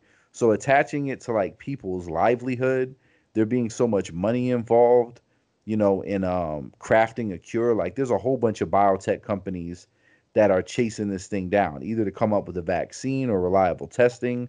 So there's a lot of financial incentives that are a part of it as well. So I don't know. It's it's just a little odd to me that there would be a mandatory vaccine. Like Alan Dershowitz gave an interview where he was like, "Yeah, you don't have any constitutional right to resist getting vaccinated. The government can force you to get vaccinated because you're endangering other people." And I'm like, "Oof, okay." Like I understand telling you, you know, you can't send your kids to public school if you don't vaccinate them. Okay, I understand that. But to be like, well, whether you're coming or showing up or not, everybody's going to be forced to be vaccinated and everybody's gonna have to have some kind of tattoo or chip so we can know who got it or who don't have doesn't have it. That that seems like like that seems that seems like a, a Quincy violence response. You know, like excessive force response. it's, it's like when you punch me, I'm showing up with 500 people. Like it just seems really over the top to address it. And they're eager to do it, which again, it's all speculation. Nobody knows anything, but it just eh, it looks eh. Yeah, yeah, definitely. It, it has uh, an air of darkness about it because we know it's a slippery fucking slope. We know once shit like that is introduced because humans are humans and shit is gonna go bad. Shit is gonna go bad. That's with almost every invention or forward technology that we come up with. Somebody's immediately gonna figure out a way to use that shit for the worst possible, uh, the worst possible outcome that they can figure out, no matter what it is. And like we got to figure out how to weaponize this shit and fuck some people up with it. Well, can we all take a moment and um, just be uh, in awe of what the NYPD is doing as far as enforcing their mass laws by beating citizens into compliance and uh, not putting their mask on after they beat them. they be, they they arrest them for not wearing a mask, and then they beat them, and then they take them off maskless to jail, Right. That and one they have dude- continued to to beat people, and uh, That's what they do. this do. has it, it, it you know it see here's the thing the nypd they're going back to the old days they have a you know- reason to now. They got to pass. so Yeah. new york rap music is really about to take off now because these beatings are going to inspire a whole new generation lyricists. of of of the lyrics that we grew up on and and and and derived energy from and admired. And i'm just so happy that this is happening because we're going to get a new wu-tang. We're going to we're going to get a new tribe if this continues. We're going to get a new quality i mean this is this is exactly what we needed. Silver lining. Wow. So, Found the silver you guys like you you're shying away from what just think about how boring black people would be if we just like would have willingly came over here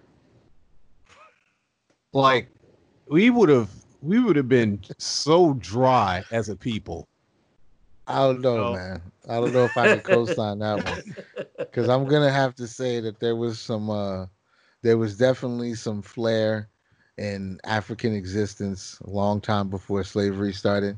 There was definitely Yes. some, there yes was some but dancing, there was some storytelling, yeah there, was, some that record, there but was have some you met- you know. have you met second or third generation african people after they come over here Uh, I'm sure they change a lot.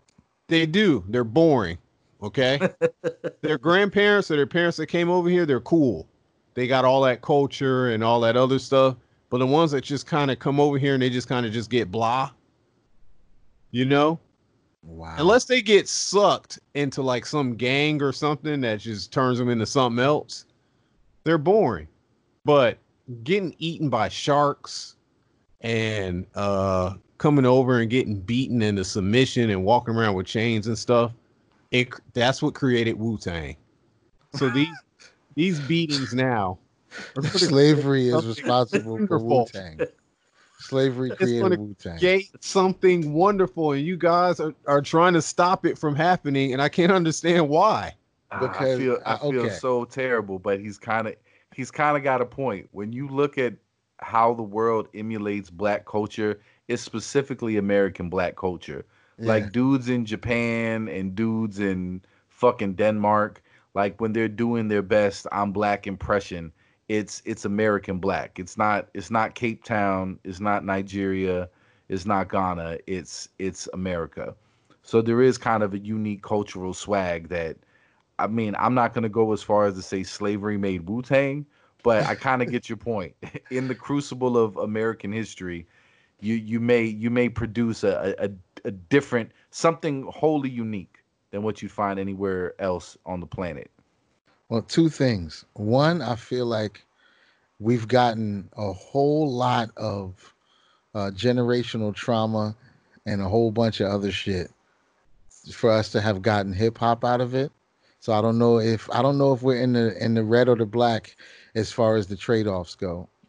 Two, you got to think about what we could possibly be giving up because we you know when people are not trying to evolve in a specific direction like yeah we can look at this and be like oh yeah this is awesome look how cool this is because of these circumstances but, if things were in a different configuration what could we possibly be giving ourselves access to by trying to evolve differently i think we probably will replace hip hop with something that was a lot better for humanity possibly that's very possible, but it's also very unlikely. Let's stick to a formula that has been proven to work. Right. Let people So- suffer and then consume the art they create. Suffer dope shit. Yeah. Right. There we go. I mean that and that's and that's kind of the um that's what's going on with the world. People are like, yo, this shit's fine. Don't worry about it. Because you know, we've been dealing with it for so long. Look look how we came out okay. So the next generation will be fine too. When Well, when we when we ask our- continue the patterns of suffering, that proves that we didn't come out okay. So if you're going to stop all this from happening, you can't complain about the next Fetty Wap that comes out. You can't because you suppress the whole photosynthesis of how all of this happened. The whole process of absorption of suffering. I don't know if I want to call that photosynthesis though. I'm not. I don't know if I like that. I don't know if I like that. Your photosynthesis is is a completely natural relationship between the sun and plants. I'm not going to equate that with inflicting suffering on people so they can transmute that suffering into art that we consume. That that is an unnatural Out relationship. And catch some suffering. Yeah, that that's an unnatural relationship, one hundred percent. The sun shining and the plants learning how to take and, and create nutrients from that is not the same as putting people in slavery for a few hundred years so they can make dope music. Well, I mean, this ain't that bad. I That's mean, not the same. I mean, the same. the beatings, the beatings weren't that bad. The juxtaposition of the Listen. two things. It's just they're equally natural. The Yeah, beating. are. No, I mean, Uh, Come not- on now. Show that beating to your grandparents. They'd be like, oh, well, I mean, yeah, he got his ass beat for not putting that mask on, but it wasn't like turn your head bad. You know what I'm saying? I- Like, that's that's that's subjective. I think it depends on what type of uh how much violence you consume, and and how Well- desensitized you are to it. you know, like, you know, Rodney King, that was like, damn, like, is he even still alive? Like, we didn't get anywhere close to that. It was just kind of like a bink, bink, bink, bink, bink, bink. And then they look to see if somebody's filming, and then a couple more bink, bink, bink, bink, bink, and then they arrest them. Bro, did you know that Rodney King died on the anniversary of his father dying? His father was found in a bathtub and Rodney King drowned in a swimming pool on the same day. Years Yeah, apart, but on little the same day. Both with water. I didn't know that, but I do know he took some of that money. He started a record label with it. Well, you gotta start a record label. Um, I mean, you kind of have to. that's when I knew I was like, he gets it. He didn't, you know. He started a record label. If anybody's gonna start a record label, it's got to be. Well, He just- oh, wait, wait a minute, hold on. With the rules that you're trying to uh, lay down in, for hip hop here, should Rodney King be able to start the record label, or should the police who beat him be able to start the record label? Well, Because you can't be soft. We've already established that. Uh, And he took That's a a hell of good an question. took an L. And he didn't beat up none of them cops. He did. He didn't shoot none of them later. So I'm just saying, as far as hip hop goes, we would technically have to embrace the cops, not Rodney. well, see, here's the thing. Hip hop is all about who capitalizes on it first. You got to Okay. capitalize on it first. Rodney Also, if you capitalize on the ass whooping first, well, okay, so they beat you up, you, you go to court and you get some money. So does that negate the ass whooping? yeah, money negates everything. Okay, Okay. I mean, look look at 50 Cent. He got shot a whole lot of times and he capitalized on it. And it made him a mega star. He was the biggest thing in hip hop. He had his own video game. He was making movies. Uh, he had everybody wearing multi-tone do-rags. I mean, he became. well, I think he capitalized. He, just on became. the, the concept of being a survivor and overcoming these odds. I don't think it was ever. I don't think it was glorif- Getting shot was glorified. I think getting shot a lot and surviving and coming back better for it was the entirety of the narrative. I don't think just the getting shot part is what did it. And the funniest thing about his video game is that you literally almost could not die from bullets in that game. You could yo, you could run into a mission and there'll be 10 guys in suits with AK-47s, and you could just stand in the middle of the room and let them shoot you for like 45 seconds and you won't die.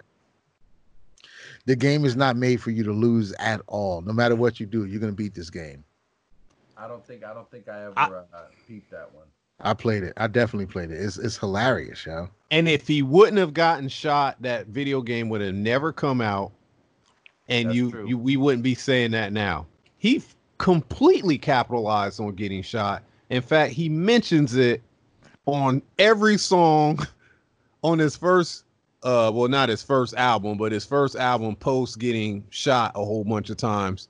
I mean, it was love songs, and he was still like, "Yeah, I got, I took nine. But I'm on the other bro. side of that, what I'm saying is on the other side. Okay, so 50 lives in a life that leads him to getting shot nine times. So we get all his songs and we get a video game, and, and the movies. We get power. We get all that shit. On the other side of that, you know, in in in a you know spiritually evolved utopian world, 50 Cent could have been a spiritual guru. He could have been a person who brought a bunch of people to enlightenment. He could have saved the world or put us on a higher path to consciousness or some shit. He could have done something beautiful. So what I'm saying is, on a di- in a different set of rules, we could have got something that I deem more valuable than all his music and his video games, and nobody has to get shot nine times. That's my Possible. point. That's all I'm saying. It's it's a possibility at least. We shouldn't just be blindly investing in suffering equals cool media. In That's a dangerous the- place, man. the- I don't. I'm just saying this. I don't. I don't think. I don't think we're entertained by um him getting shot and coming back the way he did, and uh suburban America just embracing the whole G Unit movement. Uh, I mean that that that was something that uh that was special because I didn't think I'm like people can make money off of anything, but I've never seen that before. Yeah, that was some that was some brand new shit. You know, and and look and look what we got now. We got Tekashi, who is celebrating snitching in federal court and ruining several lives. He's doing the Lord's work, by the way. by the way, he's doing the Lord's work.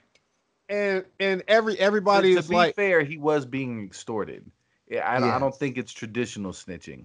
I don't. Well, even think if it a- was, even if it was, I'm happy about it. We need more snitches. well, we need more snitches in hip hop. The thing to me was that he admitted to doing it. A lot of people, you know, would snitch and then you know get on their album. I never snitch. Yeah, he- But he's he- like, yeah, I snitched, but guess what? I put out this new song and I got 18 million views in like an hour. I'm not. I ain't mad at him one bit. I ain't mad at him one bit because all that criminal shit, you get what you get, bro. You get what you get. There's benefits to being a square. You know what I'm saying?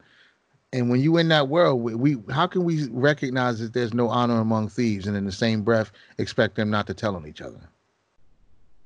Shit don't make sense. I would no like sense. his new album to be free and snitching. If he just totally embraced it. I'm glad, bro. I'm glad he did it. I'm glad he did it. I'm glad he ain't send no innocent people to jail. He didn't pick some guy off the street who's a working man with a with a wife and kids and say, yeah, he did it. He didn't send that guy to jail. He sent criminals to jail. Fuck them. I don't give a shit about none of them dudes, yo. Not in their current state of being. You know what I'm saying? Maybe jail is what's gonna lead them to their fucking new life or something. I don't give a shit. Lock them Nah, up. they, Fuck them. they they got a lot of time and it's federal time and they got to do every second of that. Every Lock them up. second. You don't get out of federal jail early. Lock them up. What did we lose as a society? Yeah. Technically, six. Technically, Tekashi six nine cleaned up. He he drained the swamp. Tekashi drained the swamp. I ain't mad at him. Why would I be mad at him that he took criminals off the street? I'm not mad at him at all either, but I'm just saying every time someone thinks, "Oh, you can't do this in hip hop," Yeah. somebody comes along and they It's do that good. like That's a it's a good progress because we had for a long time. I've heard so many people say, "Oh, we rapped about selling drugs, not using them." Yeah, you were selling drugs to the parents of the children who now use the drugs. Yeah.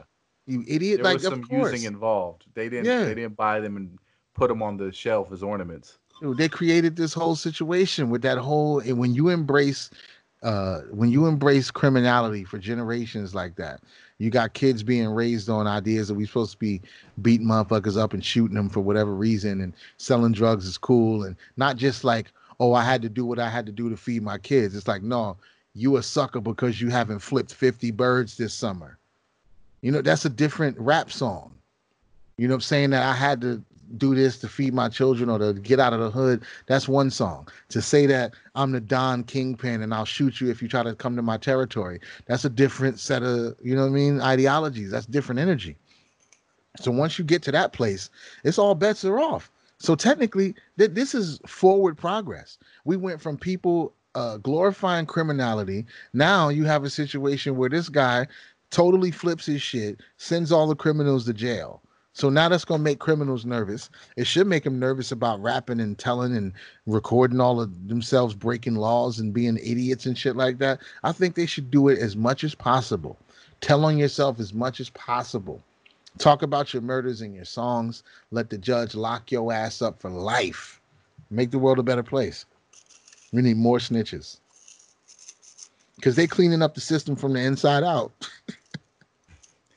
Well, there's there's no there's not really a place in the current framework to just to really just be an artist and move through those circles. Like that whole checking in shit is like, yeah, if you want to come to this place and and make money and feel safe here, like yeah, we gotta we gotta wet our beak. You gotta give up a little something. So I mean, I I could see why you would be like, man, fuck everybody, and the people that you're running with are, you know, robbing you blind. I mean, Yeah. I wouldn't have a conscience about about snitching on them. Fuck them. And like, a, and hopefully, and it, it's not. It needs to evolve. People just need to change. The culture needs to change what it glorifies and what it deifies, who they deify. Because, I mean, to be honest, we should have never known about none of that shit. No way. We- if it was, re- yeah, if it was going on in an intelligent way, yeah, We should have never known about none of that. Not that there's an intelligent way to sell drugs and gangbang. Let's get that straight. The shit's stupid. Period. But the activity itself. But if you Right. were gonna do it and not get caught and not blow everything up, we should know about none Yeah. of it. yeah, There's no reason in the world that a, a fan of a rapper's music should know the name of his connect or his shooter. And yo, my man Shotty, he the one to do the murders. And what the fuck are y'all doing over there, bro? you know what I'm saying? And after a while, it's not even gonna be. I'm not gonna celebrate that. I'm gonna be like, yo, I hope the cops are listening to this. Because if it's fake, that's the thing about hip hop, right? This is where we fucked ourselves. We collectively told these rappers and all these people that you gotta you gotta keep it real. You gotta be real. But we also celebrate criminality in the music.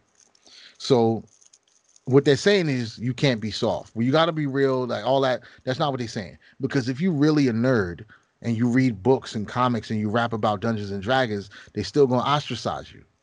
So it's not about being real. You can be honest about your character, but they'll still ostracize you. But if you a person that says I kidnap kids, my homeboy kidnap kids and rape them and throw them over the side of the bridge, they feel like as long as if you telling the truth, I'm with you. There's no morality in it. Like at least he's keeping it real. Yeah, he's a drug dealer, and yeah, he he he puts shit in women's drinks at the club and then has sex with them, and they don't even remember it. Yeah, but at least he's keeping it real. Well, equating authenticity and criminality, like making those words interchangeable, that Right. that's that's the problem. That's horrible. That's horrible. That's a dead end. You know, you know, you pulling a you pulling a drain out on your culture because you can't. It's unsustainable. How can the titans of your culture? How how can how could rock and roll have kept fucking whoever, whatever band? How could we? How how could they have kept them alive culturally if they demanded that they be criminals and commit crimes and fucking hurt people and shit? That's not what they want from the Rolling Stones. They want them to play fucking music. And who's Play- investigating to see if the stories they tell in their music are true? Oh, he said he was in a Chevy on a hilltop and he never even owned a Chevy. Fuck him. I'm not listening to them no more. Like what no nobody's doing that shit. With no Levy other wasn't genre dry, bitch. You, yeah, the levee was never fucking dry, you fucking liar. I Googled it. It's bullshit. But we looking at rappers like, yo, he said that he shot somebody, but then the other rapper said that he showed him his first gun. So if if he showed you your first gun, uh, like what are we talking about? Where, how, where's this conversation going and how is it productive? Oh no, it, it's destined self-destruction. Absolutely. It's, it's destined failure. There's no there's no way you can play any of that out and it just doesn't add up. It doesn't end with death and misery and suffering and pain. well, and people who love all the albums that come out of it. So those people are gonna love those albums. They're gonna listen to it and get nervous thinking about the robbery situation and that time where the crack spot got raided, and they're gonna love it. But you dying out here in real life. People who know you are dying. Your mother has to bury you because of some shit that happened on records. And it, and it's not something that you see across industries like you can watch like I watched The Irishman today. You know, everybody knows Robert De Niro is like he's like a tiny theater nerd. Right. You know, like Right. nobody expects if you see Robert De Niro never fucked, he never stomped anybody and buried the body. He never did that shit. But you'll watch a Robert De Niro movie and you'll watch him portray that and you'll be okay with it. And you'll be like, okay, I can appreciate the art. He did a good job evoking that emotion or portraying that character, and I enjoyed that film. And Yep. we ju- we don't allow hip hop to be just that you Yep. know because i i mean and and and it's for and, and it's only applied to the violence aspect like nobody ever called Killah Priest out like were you really astral traveling did you were you really Right, talking with jesus in person right. were you really in egypt b did you really do that Right. you know what i'm saying Only J. with you- violence and Right. drug dealing and all that kind of shit. that's got to be real jay That's you didn't real. swim through a, a sea of razors and not get cut you didn't Right. do that you fucking liar Uh, Jay Live said he could swim for nine thousand miles. Like I don't think you can really do that, buddy. nah fuck him i'm not buying So his he's record canceled. That's You see, you see what I'm saying? And if you're not careful, people will spin that shit on you where they'll be like, oh, they'll bring up exactly the point you just did about De Niro or some shit like that and use it in a completely different context. They'll say, oh, well, actors do this and actors do that. Like rappers aren't actors.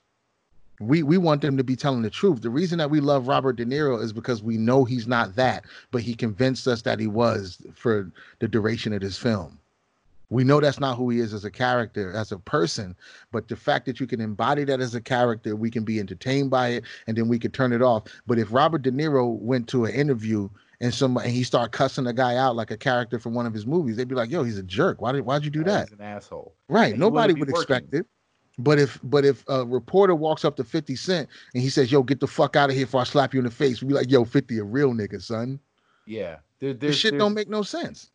Yeah the, the the behavior gets incentivized. If there if there wasn't anything on the back end where there was a payout from it then maybe you see it dissipate. But because it it boosts your your capital you know it boosts your it boosts your market viability you know there's i mean because i even remember everything leading up to to that dude getting imprisoned um and uh, he did that interview on the uh, breakfast club and charlemagne is just like pleading with him to come to a point of like having some sense. Like can't you do all these things without all the you know being a provocateur? Like can't you make music and make money and go like and look at well it doesn't matter. And, and he even points out to him it's like but look because all that shit you did you missed out on the tour. You didn't get this money here here here and here. Like this doesn't even make good business sense. Like what is the point of this? You know boosting your reputation through all the these antics and all this dumb shit when really it's it's inevitable that it ended up the way that it did you know Yeah, oh you were yeah. either gonna get shot yeah or you were gonna go to prison O- Yeah. those are the only two things that can happen and so and why would this even be a, a you know a desirable life course. You know, for anybody. yeah, for anybody. Why would anybody look at that and get some type of uh, excitement from it? To listen to all of these things that's going on, all the situations, the the years that people are getting with this shit, the fact that they was trying to put hits out on people. Son, I mean, they're trying to put real money on people to, to get murdered over rap beef.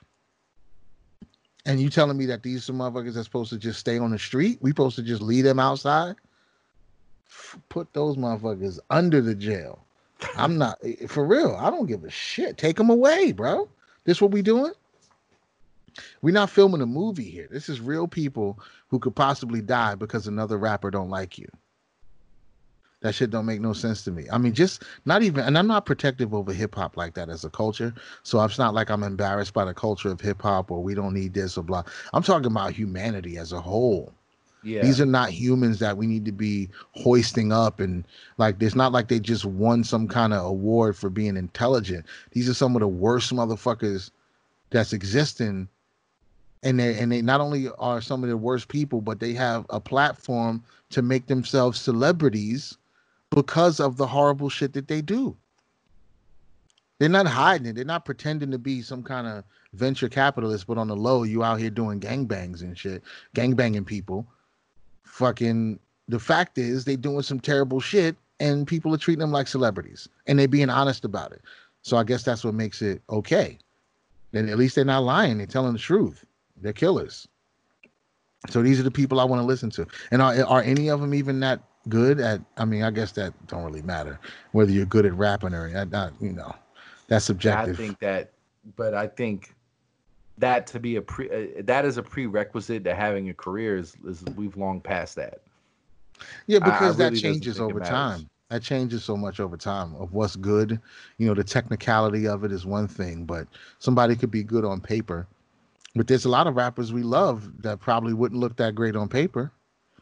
You know, they got a lot more style than they do substance, and we love them. You know what I'm saying? If you read some of, if I mean, if you read MOP's lyrics on a sheet of paper, I mean, you probably wouldn't be impressed to the point where you'd be like, mm, "Wow, this is this is dope shit." Let's see, take rings off, take chains off, everything off. Okay, okay, we're getting deep now. Uh, you know what I'm saying? What would it really? But if you listen to the song, you know what I mean. You feel like you want to go rob somebody.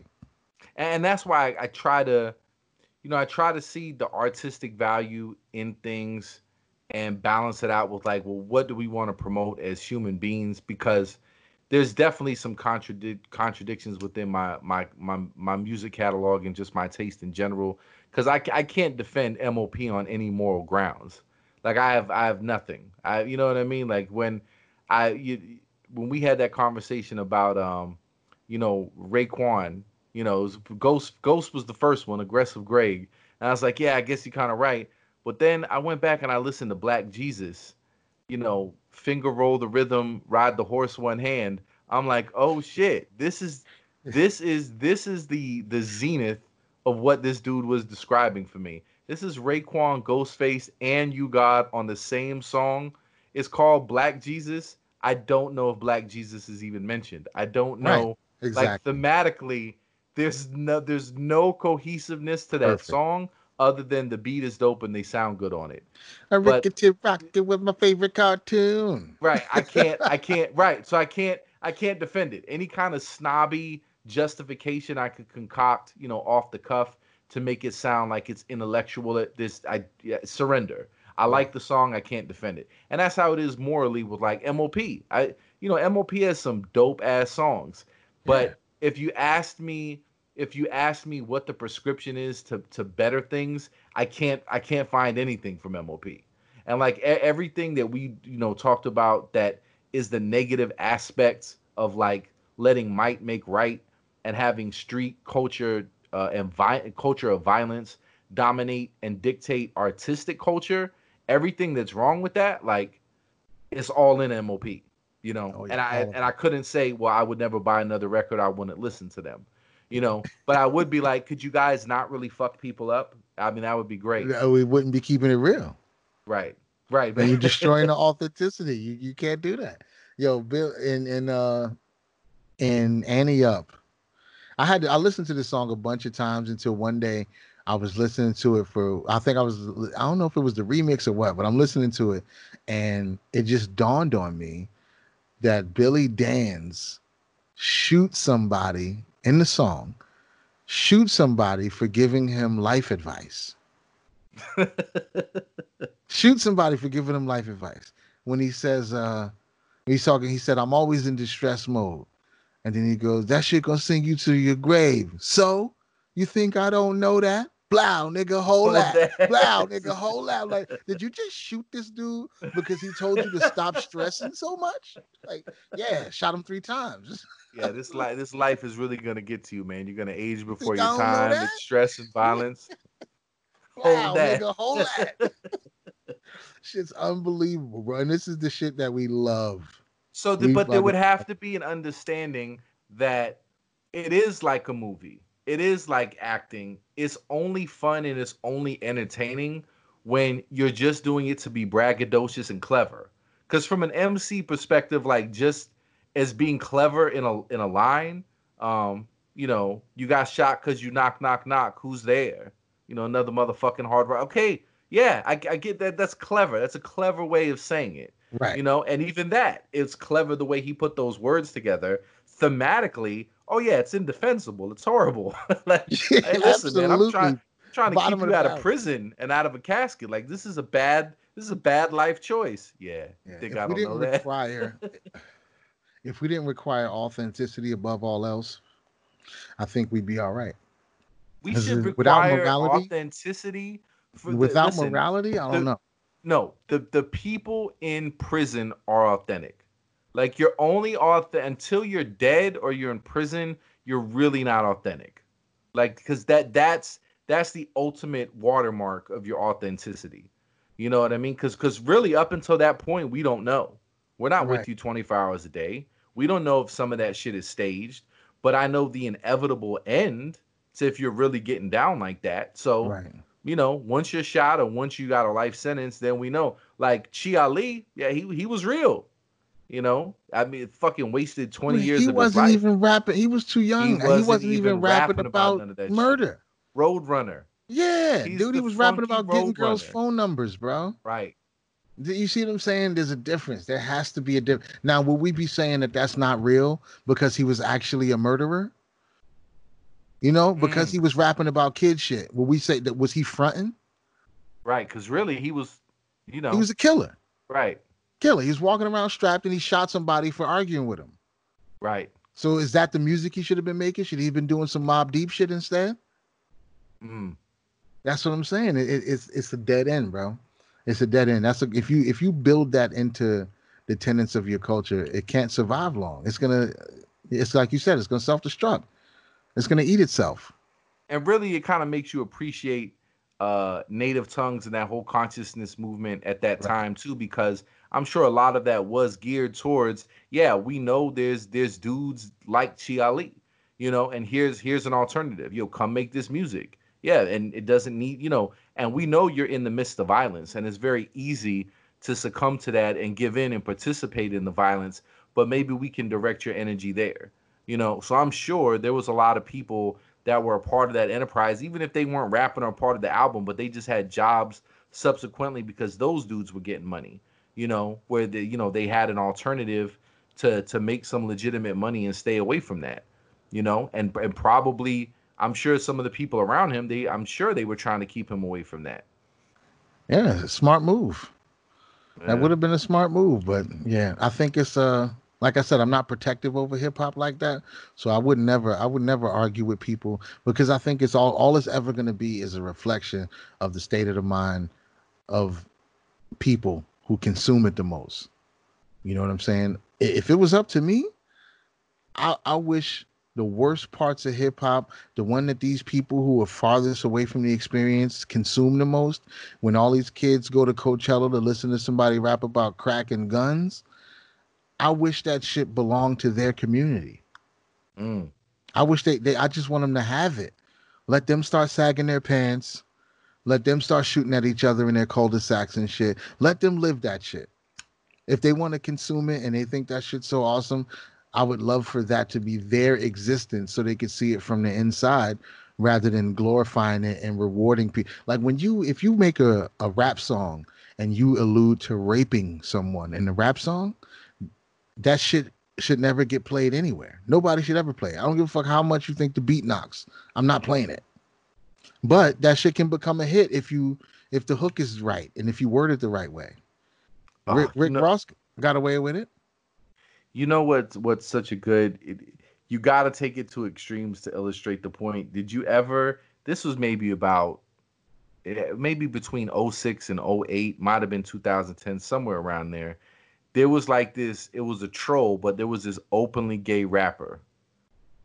Did you ever hear him? I don't think so. Okay, I got a couple songs Oh I can shit. send you. He is not only is he openly gay, but he's like thugged out. Like he's Oh, talking okay. about like raping dudes, beating dudes up if they don't want to give him the ass. Whoa. He he has a line where he talks about, you know, he went to this dude's house while his girl wasn't there and you know, he fucked him and then he came on his kids' toys. like oh just yo, just the, most violent fuck? Like dude that just got out of prison, loves man ass, and will fuck some dudes up to get it.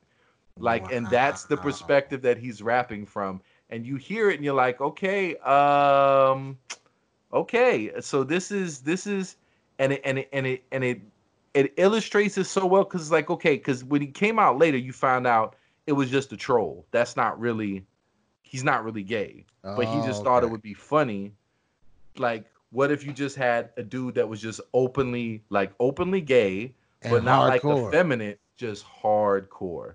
That's just hard, like- hilarious. Could you listen to this? And so, yeah, it is a test. It's like, no, but so it's got a dope beat. He's, if he he's had rhyming, bars, I'm not he's gonna hard as to him talk fuck. about raping people though. Okay, but but that's the thing. He's talking about hardcore man sex. Yeah, I So- can't. I don't know. Yeah, I don't Right, right. But but you see what I'm saying? That's immediately repulsive to so many hip hop listeners, right? And you're like, oh yeah, that's just, you know, it's just uh, that's just terrible. But like you said, there's a couple NWA records where it's more than implied. Like there's skits. Like, yeah, yeah, oh, yeah. We just yeah. we gotta take the pussy. I have not been no. We got and and and you, you are like, yeah, if if but if any of this shit was on a real level, like how would it be, you know, like would would you be able to cope with any of this or would you embrace or applaud any? And until you make it something that's just so that you get such a visceral response from like when you when you talk to a heterosexual person about some just openly overt and just very explicit homosexual acts there's a there's an unavoidable revulsion. And it just begs the question it's like yeah you know that dude just sold crack and got head from his friend's mom. You know what i'm saying? Isn't that horrible? Like take it out of the song for a minute. Like just think about the concept. You know what i'm saying? Like the, the reality of it itself. Like why wouldn't there be that same revulsion? And the i think the the real dirty secret about it and it, and it's something about and it's it's across cultures and communities. It's something that just in america that we've decided that we're comfortable with. We're comfortable with seeing black people in in violent deplorable circumstances and seeing it as stylish. In in Mhm. any other world it's failure. You know what i'm Right. saying? In any other world you know we don't like there's no dude making country music that's fucked up on meth and in and out of jail and everybody just loves his shit. And if he gets off meth people are like ah you ain't selling meth no more. You're not real. You know you're not putting any you know blue glass out in the the trailer park anymore you ain't shit. You know you you like there's there's not that same demand for that to be authentic right? But Right. then but then even even taking away the authenticity aspect of it like even if it was just a joke like his fan base if he gets off meth like cool we still like your music. We're glad that you got off drugs. Good for you. You know there's not this demand. But for some reason it's it's a it's a sickness that yeah it should it needs to change because you look at it and you're like yo you have to you have to be fucking your own shit up you have to be fucking up your future you have to be fucking up the community and you have to be serious about it and if you're not serious about it that's a strike against you and and, That's and amazing. everybody should be uncomfortable with it You know what I mean? Like it, it should, like you said, the the only thing that would really change people's and because I don't even know what I don't even know what the layout is. You know what I mean? Because there's a there's a there's a huge constituency I know of, you know, suburban kids that were very much into the conscious hip hop, right? Right. You know, they're going to see Common, they're going to see the Roots, they were going to see Mos Def, and then there was like these dudes that, and it was it was always corny to me because it was always like this is I don't see what you see the appeal in this, and there was even a time where, you know, that was like a big thing too. It's like you almost had to like one or the other, you know, like on that music snobbery shit. Like, Yeah, how are you yeah. listening Oh, to yeah. Mos Def, but then you really like Beanie Sigel? Like Yep. Beanie Sigel ain't positive. Um, so I don't know, I had man. that. I had a touch of that growing up. I definitely ran into it. It was the whole the backpackers movement? Right. You know what I mean? They wanted to separate themselves from the crunk rappers, and the, and even within the backpackers movement, there was all these dudes who thought they were super duper lyrical and spiritual and shit. So they was even, you know, there was a difference even between somebody like Mos Def and then El-P and Company Flow even that was different. So it's like if you would listen to one and not the other, so I, I it it's fractures itself and splinters itself the farther it goes. And I remember it clear, especially when Crunk came out. It wasn't as much with, I don't remember it personally as much with gangster shit, because I remember growing up and it was a little bit of gangster shit with Das EFX, with Ja Rule. Like everybody had a little bit of that edge, but when it came to straight up like criminal killer rap, like I, I remember the first rap that I thought was weird was Gravediggaz. That was the first thing that I thought was kind of weird. I was like, I don't know about this shit, dude. It's like I was listening to it, but I was like, it's just making me a little bit uncomfortable. I don't know if I like this. This guy's talking about chewing off his own arm and shit. Oh, Uh, I remember. I remember people in the car with me gasping when Mm. when he was like, uh, "Buck, buck, buck! I'll give your ass a Holy Ghost." yeah, yeah, oh like, yeah. Oh, like did he blaspheme the Holy Spirit? Like people were gasping. Like it was, and it was the second album. I think was a lot more positive. It was a, it was more, all right, with five percent of shit. But the the first one, yeah, the first one, even one eight hundred suicide is such a dope beat. Yeah, you know, and I really yeah. like Prince Paul and, and RZA uh, working together. Like that, I I thought that was some of like the best uh RZA production. Like I liked him collabing with Prince Paul. Um, yeah, it was dope. It just felt weird. It was, it felt but it was weird. Yeah, Yeah, it felt it was weird on purpose. I know. You know, looking at the visuals and if you go back and look at the videos, all of they took pictures with switchblades and shit. So they were definitely going. I mean, they're called the Gravediggaz, so they was definitely Right. playing up that whole satanic dark vibe. But it, it's not. Again, it's the authenticity of hip hop. I could watch fifty horror movies and not feel weird, but when you see rappers, you don't assume that they're just playing a character because you assume the authenticity that hip hop demands. Like, are these motherfuckers really Satanists? And like, what are they talking about? Killing people and fuck is going on here? This shit's kind of scary. It's just you you feel it different, I guess. But nobody, but there's still even back then there wasn't a big separation between something like Tribe Called Quest and the MOP. You could listen to them both. When the crunk shit came out, that's when the hard line was drawn. That's when I remember the hard line being drawn for the first time. It was like, no, we we ain't dealing with this shit at all. Lil Jon and all that shit, they was highly upset. Everybody I knew was highly upset about that shit. Super angry. That's when Double Helix was first happening. Around that time, I don't know when Lil Jon first, you know, popped off or whatever, but yeah, that that that definitely uh, shifted hip hop pretty hard. yeah, and it hasn't gone back. Yeah, that's true. That's It's- true. It's had a it's had a couple of sprinkles here and there, like some some you know salted a little bit with a a different you know a Lupe Fiasco here and there, but for the most part, that's been the sound, and everything else has been kind of marginalized. It's just not as interesting. And then it's crazy to me, like, but even within that same culture, um, Justin Bieber is selling records in that same market. So how authentic is it really? You know, like he's got tattoos and he's hanging out with rappers. He was, he looked kind of like a, you know, like a, a very polite lesbian from Canada. You know what I'm saying? Playing the guitar when he came out. But then he's tatted up and he's on records with rappers and he's part of the sound, and and there's no demand from him to be authentic. Well, Like- then again, well, what's his contribution though? That's the thing. So Justin Bieber, is he actually saying those types of lyrics? Because he's just hanging out with them. He's got tattoos too, but he's just hanging out with them. And they might be talking about some criminal activity. But when he's singing the hook, he says, Hey baby, baby, love you, baby, baby, hey baby, baby. And then it goes back to the fucking raunchy lyrics. What's his real contribution? What are we expecting him? Yes, he's hanging with them. Yes, he came to the studio and recorded a verse on their song. But you got people like, you know, R. Kelly who will talk about some horrible raunchy shit and use all kind of profanity and just sing it in a, you know, in a little melody. So it's like what what is he really doing to make us expect that from him? If he's going deep, if he's talking that shit, then that's different.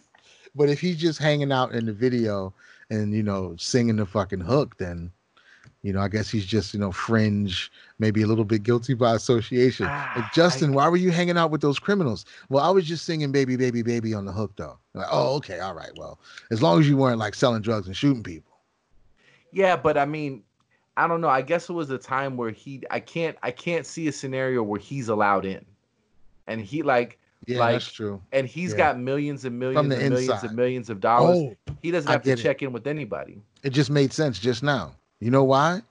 Because Justin Bieber is the target demographic of the rappers who hired him to be on their song. That's why he's the key to that audience. They're gonna probably listen anyway, because like I said, they like thug shit and all that. They're gonna listen anyway. But if you can get one of them in the video, then they can have an even a deeper level of being plugged into the simulation. Because now not only do I get to sing my favorite uh, gangster rapper song, but they have somebody who looks like me in their video. So now I can play, I can get even deeper into it. Role play through the video. That's what it is. He's he's the target demographic. Young white folks who are living on the edge. It's like this is who I want to buy my music. They're gonna pay $150 for a ticket. And Justin Bieber looks just like him. I think that's a that's a pretty simple business move right there. It's the same Yeah. reason the, it's the same reason the drug dealers get a white guy. it's like nobody's gonna bother you when you sneak through with all these drugs on you. So you're my friend now. Ah, yeah. I, I guess I guess that that's true. It's a, it's a very easy way into the soft pop market. Yeah, that's what it is. soft entry point. So the wolves are still looking at him like he food though, but he just thinks he's safe.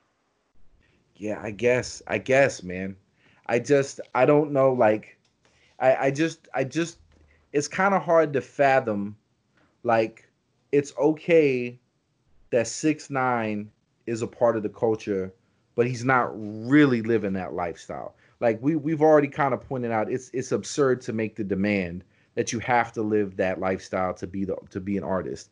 But at the same time, he he's forced to come out of the pocket if he wants a career you know but nobody's nobody's checking justin bieber like that. Like okay you want to hang around these dudes you want to have you know you want to be a part of these songs you want to kind of be a hanger on or be okay. Like you're getting tattoos now and you're you know you're you're you're you're definitely a different type of person than when you first started your music career Yeah. you know? And so you're getting to kind of assimilate and co-opt some of the swag but you don't have any of those those dues to pay where there's none of the danger. And like you but you're okay extorting six nine but justin bieber has more money. Nobody's extorting him. I don't get i don't understand. Why? Because he he's not trying to be he's not really trying to live that shit. For all intents and purposes six nine wanted to be a part of that shit. He wanted to be a full-fledged part of that shit. Not like i want gangsters in my videos but after the video shoot i'm just gonna go home and i'm gonna you know play some Right. video games. Now he wanted he wanted full involvement. Mm. he chose his level of involvement. And then when shit backfired on him then he flipped and whatever else happened. But i don't see somebody in a position like a justin bieber uh, uh, expressing any um expressing any need to be involved in that shit deeper than let's do a song together i don't know he might hang out with him maybe he might hang out with him a little and i also don't know what his content is i've heard sadly i've heard more of Tekashi 69's lyrics just from people quoting them and putting them up to show what he's talking about than I've heard of Justin. I don't know what the fuck Justin Bieber's talk Bieber's talking about.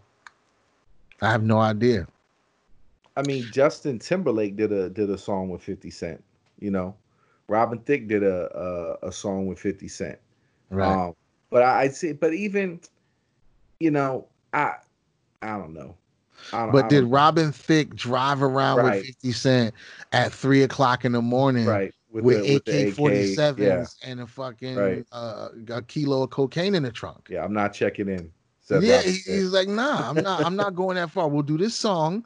Maybe we'll drink some champagne together at the club because that's like one of the, in the Venn diagram. That's one of the places where their worlds overlap. Drug dealers go to the club and drink champagne, and pop stars go to the club and drink yeah. champagne. So We can arti- do that. artists just got to find ways to be more creative. yeah, that- they can do that- that. That's all it is. You got to find a way to be more creative. You're you're taking the easy route, going that route. You know, it's it's much more easier. Some suburban kid's gonna tune in. If you say it's cool, he's gonna think it's cool. If if it's some violent shit, it's easier to get from point A to get to point B as far as being deemed as cool because there's that fascination. You know, the violence is already kind of attractive when you're not in the midst of it. And like you said, you're just seeking it out like a drug. It's just an experience. So, you know, but if there's people that, you know, are selling records in that same market, you know, or have the ability to sell, or even, you know, 50 Cent is going out to make, yeah, I think, didn't Justin Timberlake do a song with Jay Z too? I I think, yeah, yeah. No, I think they Yeah. did. So, I mean, I, you know, I, and they're not, the they're not hard. They're, involvement. right. And nobody's, but nobody's expecting Justin Timberlake to catch charges No, not at in all. order for us to enjoy him on Jay Z's record. Right. So it's almost like this this cheering on, like yo, if you're yo, if you want to be authentic, like eh, we're not gonna impose this on white dudes, but if you want to be authentic, like you have to do it. And I don't know, man, it's tragic. And if you look at the other side of that, say, uh, not maybe not Jay Z now at this stage, but probably years ago. Say if he went and jumped on some country singer song, to the- to to the country singer's audience, it's likely they would look at him like, "I heard that guy was a drug dealer. Why why is Travis Tritt doing a song with a drug dealer?" it would be a it would it would be a negative from the other community's point of view but from our point of view we wouldn't even think what would we think to ask of the person like if it was Tr- jay-z what would jay-z's audience demand of travis tritt yeah, nothing. nothing nothing it wouldn't be like is he does he really have a pickup truck though did you really? Did your wife really divorce you and take the dog? That Yeah, I really he happened. fronting. he fronting. Yeah. he ain't no real cracker It's it is crazy. it is crazy because it's so there's stupid no other genre of music where you demand authenticity. It's just a song. It's a song that somebody wrote. And it's about it's and it's just about some shit that maybe has nothing to do with the person. Like I think about I don't know what the name of that group was, but I, I know you gotta remember that song like in the 90s, like once there was this kid who you know what I'm t- song I'm talking about? no I don't know if it's the Crash Dummies. Uh, Okay, the hook. I know you're gonna remember it. Mm-hmm, oh yeah yeah yeah, yeah i know. Bring, bring. What that is. Like no, but it's like, yo, there really wasn't a fucking kid. There was a kid that once did what? Come on, telling a man. story telling the Right. story You could just tell a fucking story. or It doesn't have to be your story. a Right. character for this song. You tell it through. I wrote this song through the eyes of a drug dealer on his last day when he was trying to get out, and you know something happened, and it would be a good story to listen to. But in hip hop, if that's not really you, or if you weren't really there, or if you're not in that lifestyle, and I guess it depends on how you present. Because if you present yourself as a storyteller, then you can kind of, you know, I think you can do it without people expecting it to be true. But if you are one of these gangster thugged out rappers, then I don't think they're gonna give you that much room to uh to ex- explore and experiment. They just want you to stick to you know what got you here. And if everybody's selling drugs, right? And and and if everybody is a thug, then who who are the victims and who are the drug de- you know who are the drug users? They all buying drugs e- from each other. right. Has there ever right?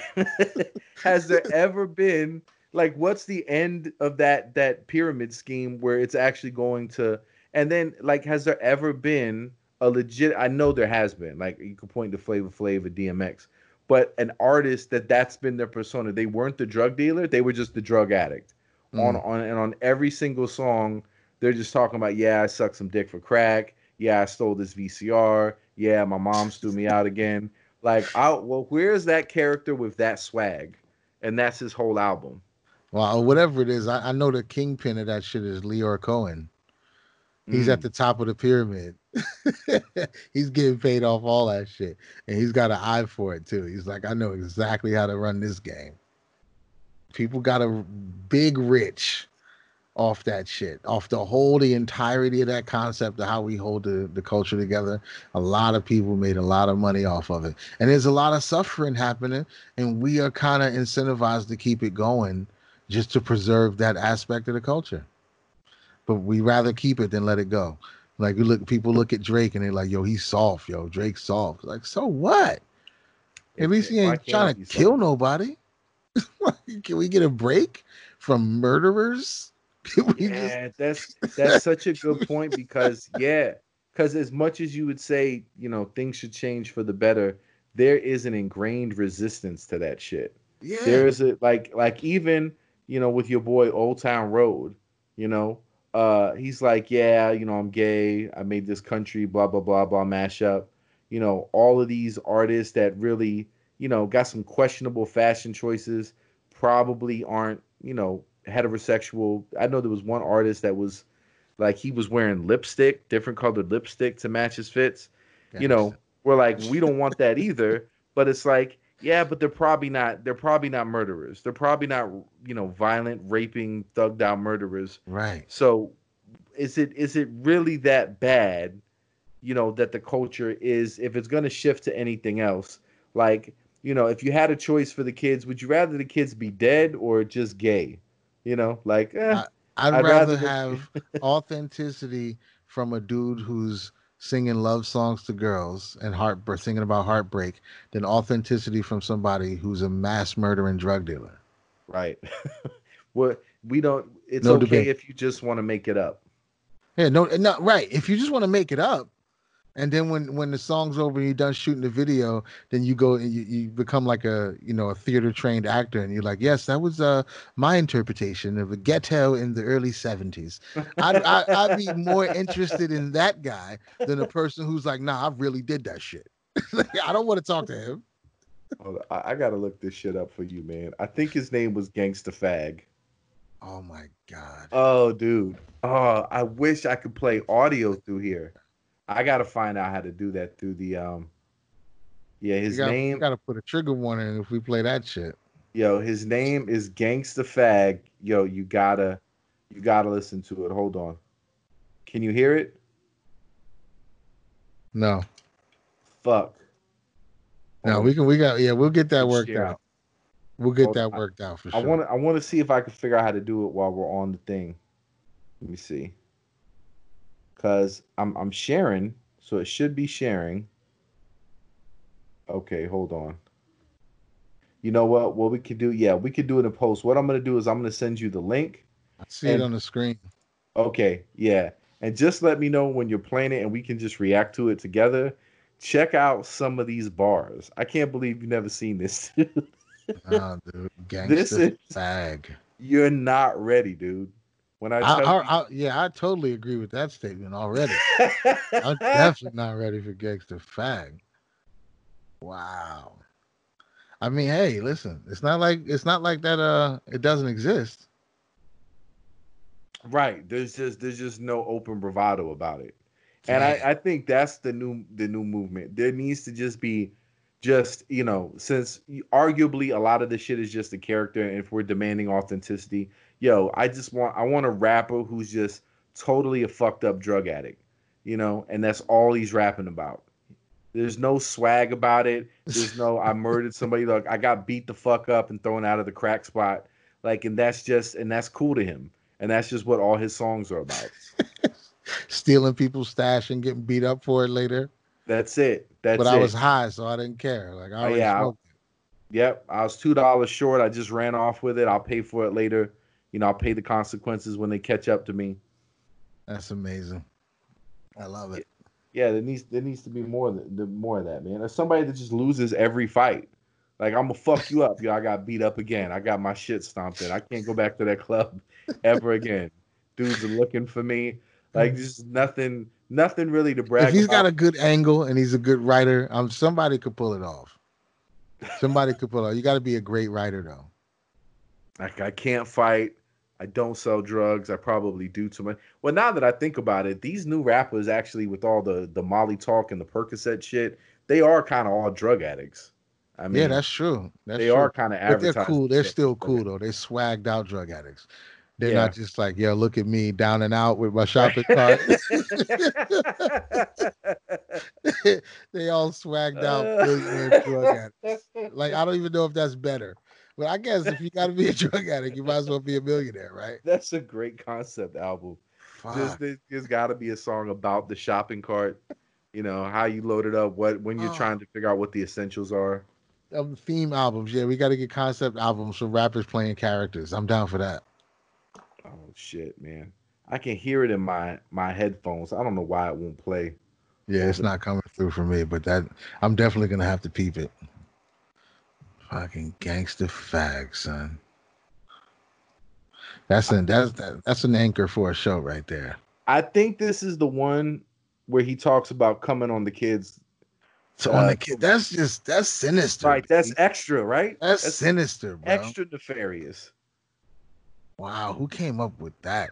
and it's kind of like because think about like the way that you know that that aggressive energy of like pushing up on chicks you know i i, I kind of like that angle where it's just some aggressive dude but he wants to fuck dudes.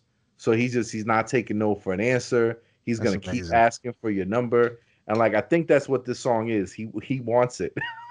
So he, he's convinced himself. Listen, there's probably some men in the world who need to experience this. I mean, short of the rape, yeah they need yeah, to yeah. experience being pressured sexually by somebody in public, so they can be like, well, maybe women don't want to be catcalled. know, who's who's got a baseball bat and is way bigger than you Oh shit! He's just like, hey, cutie. Yeah.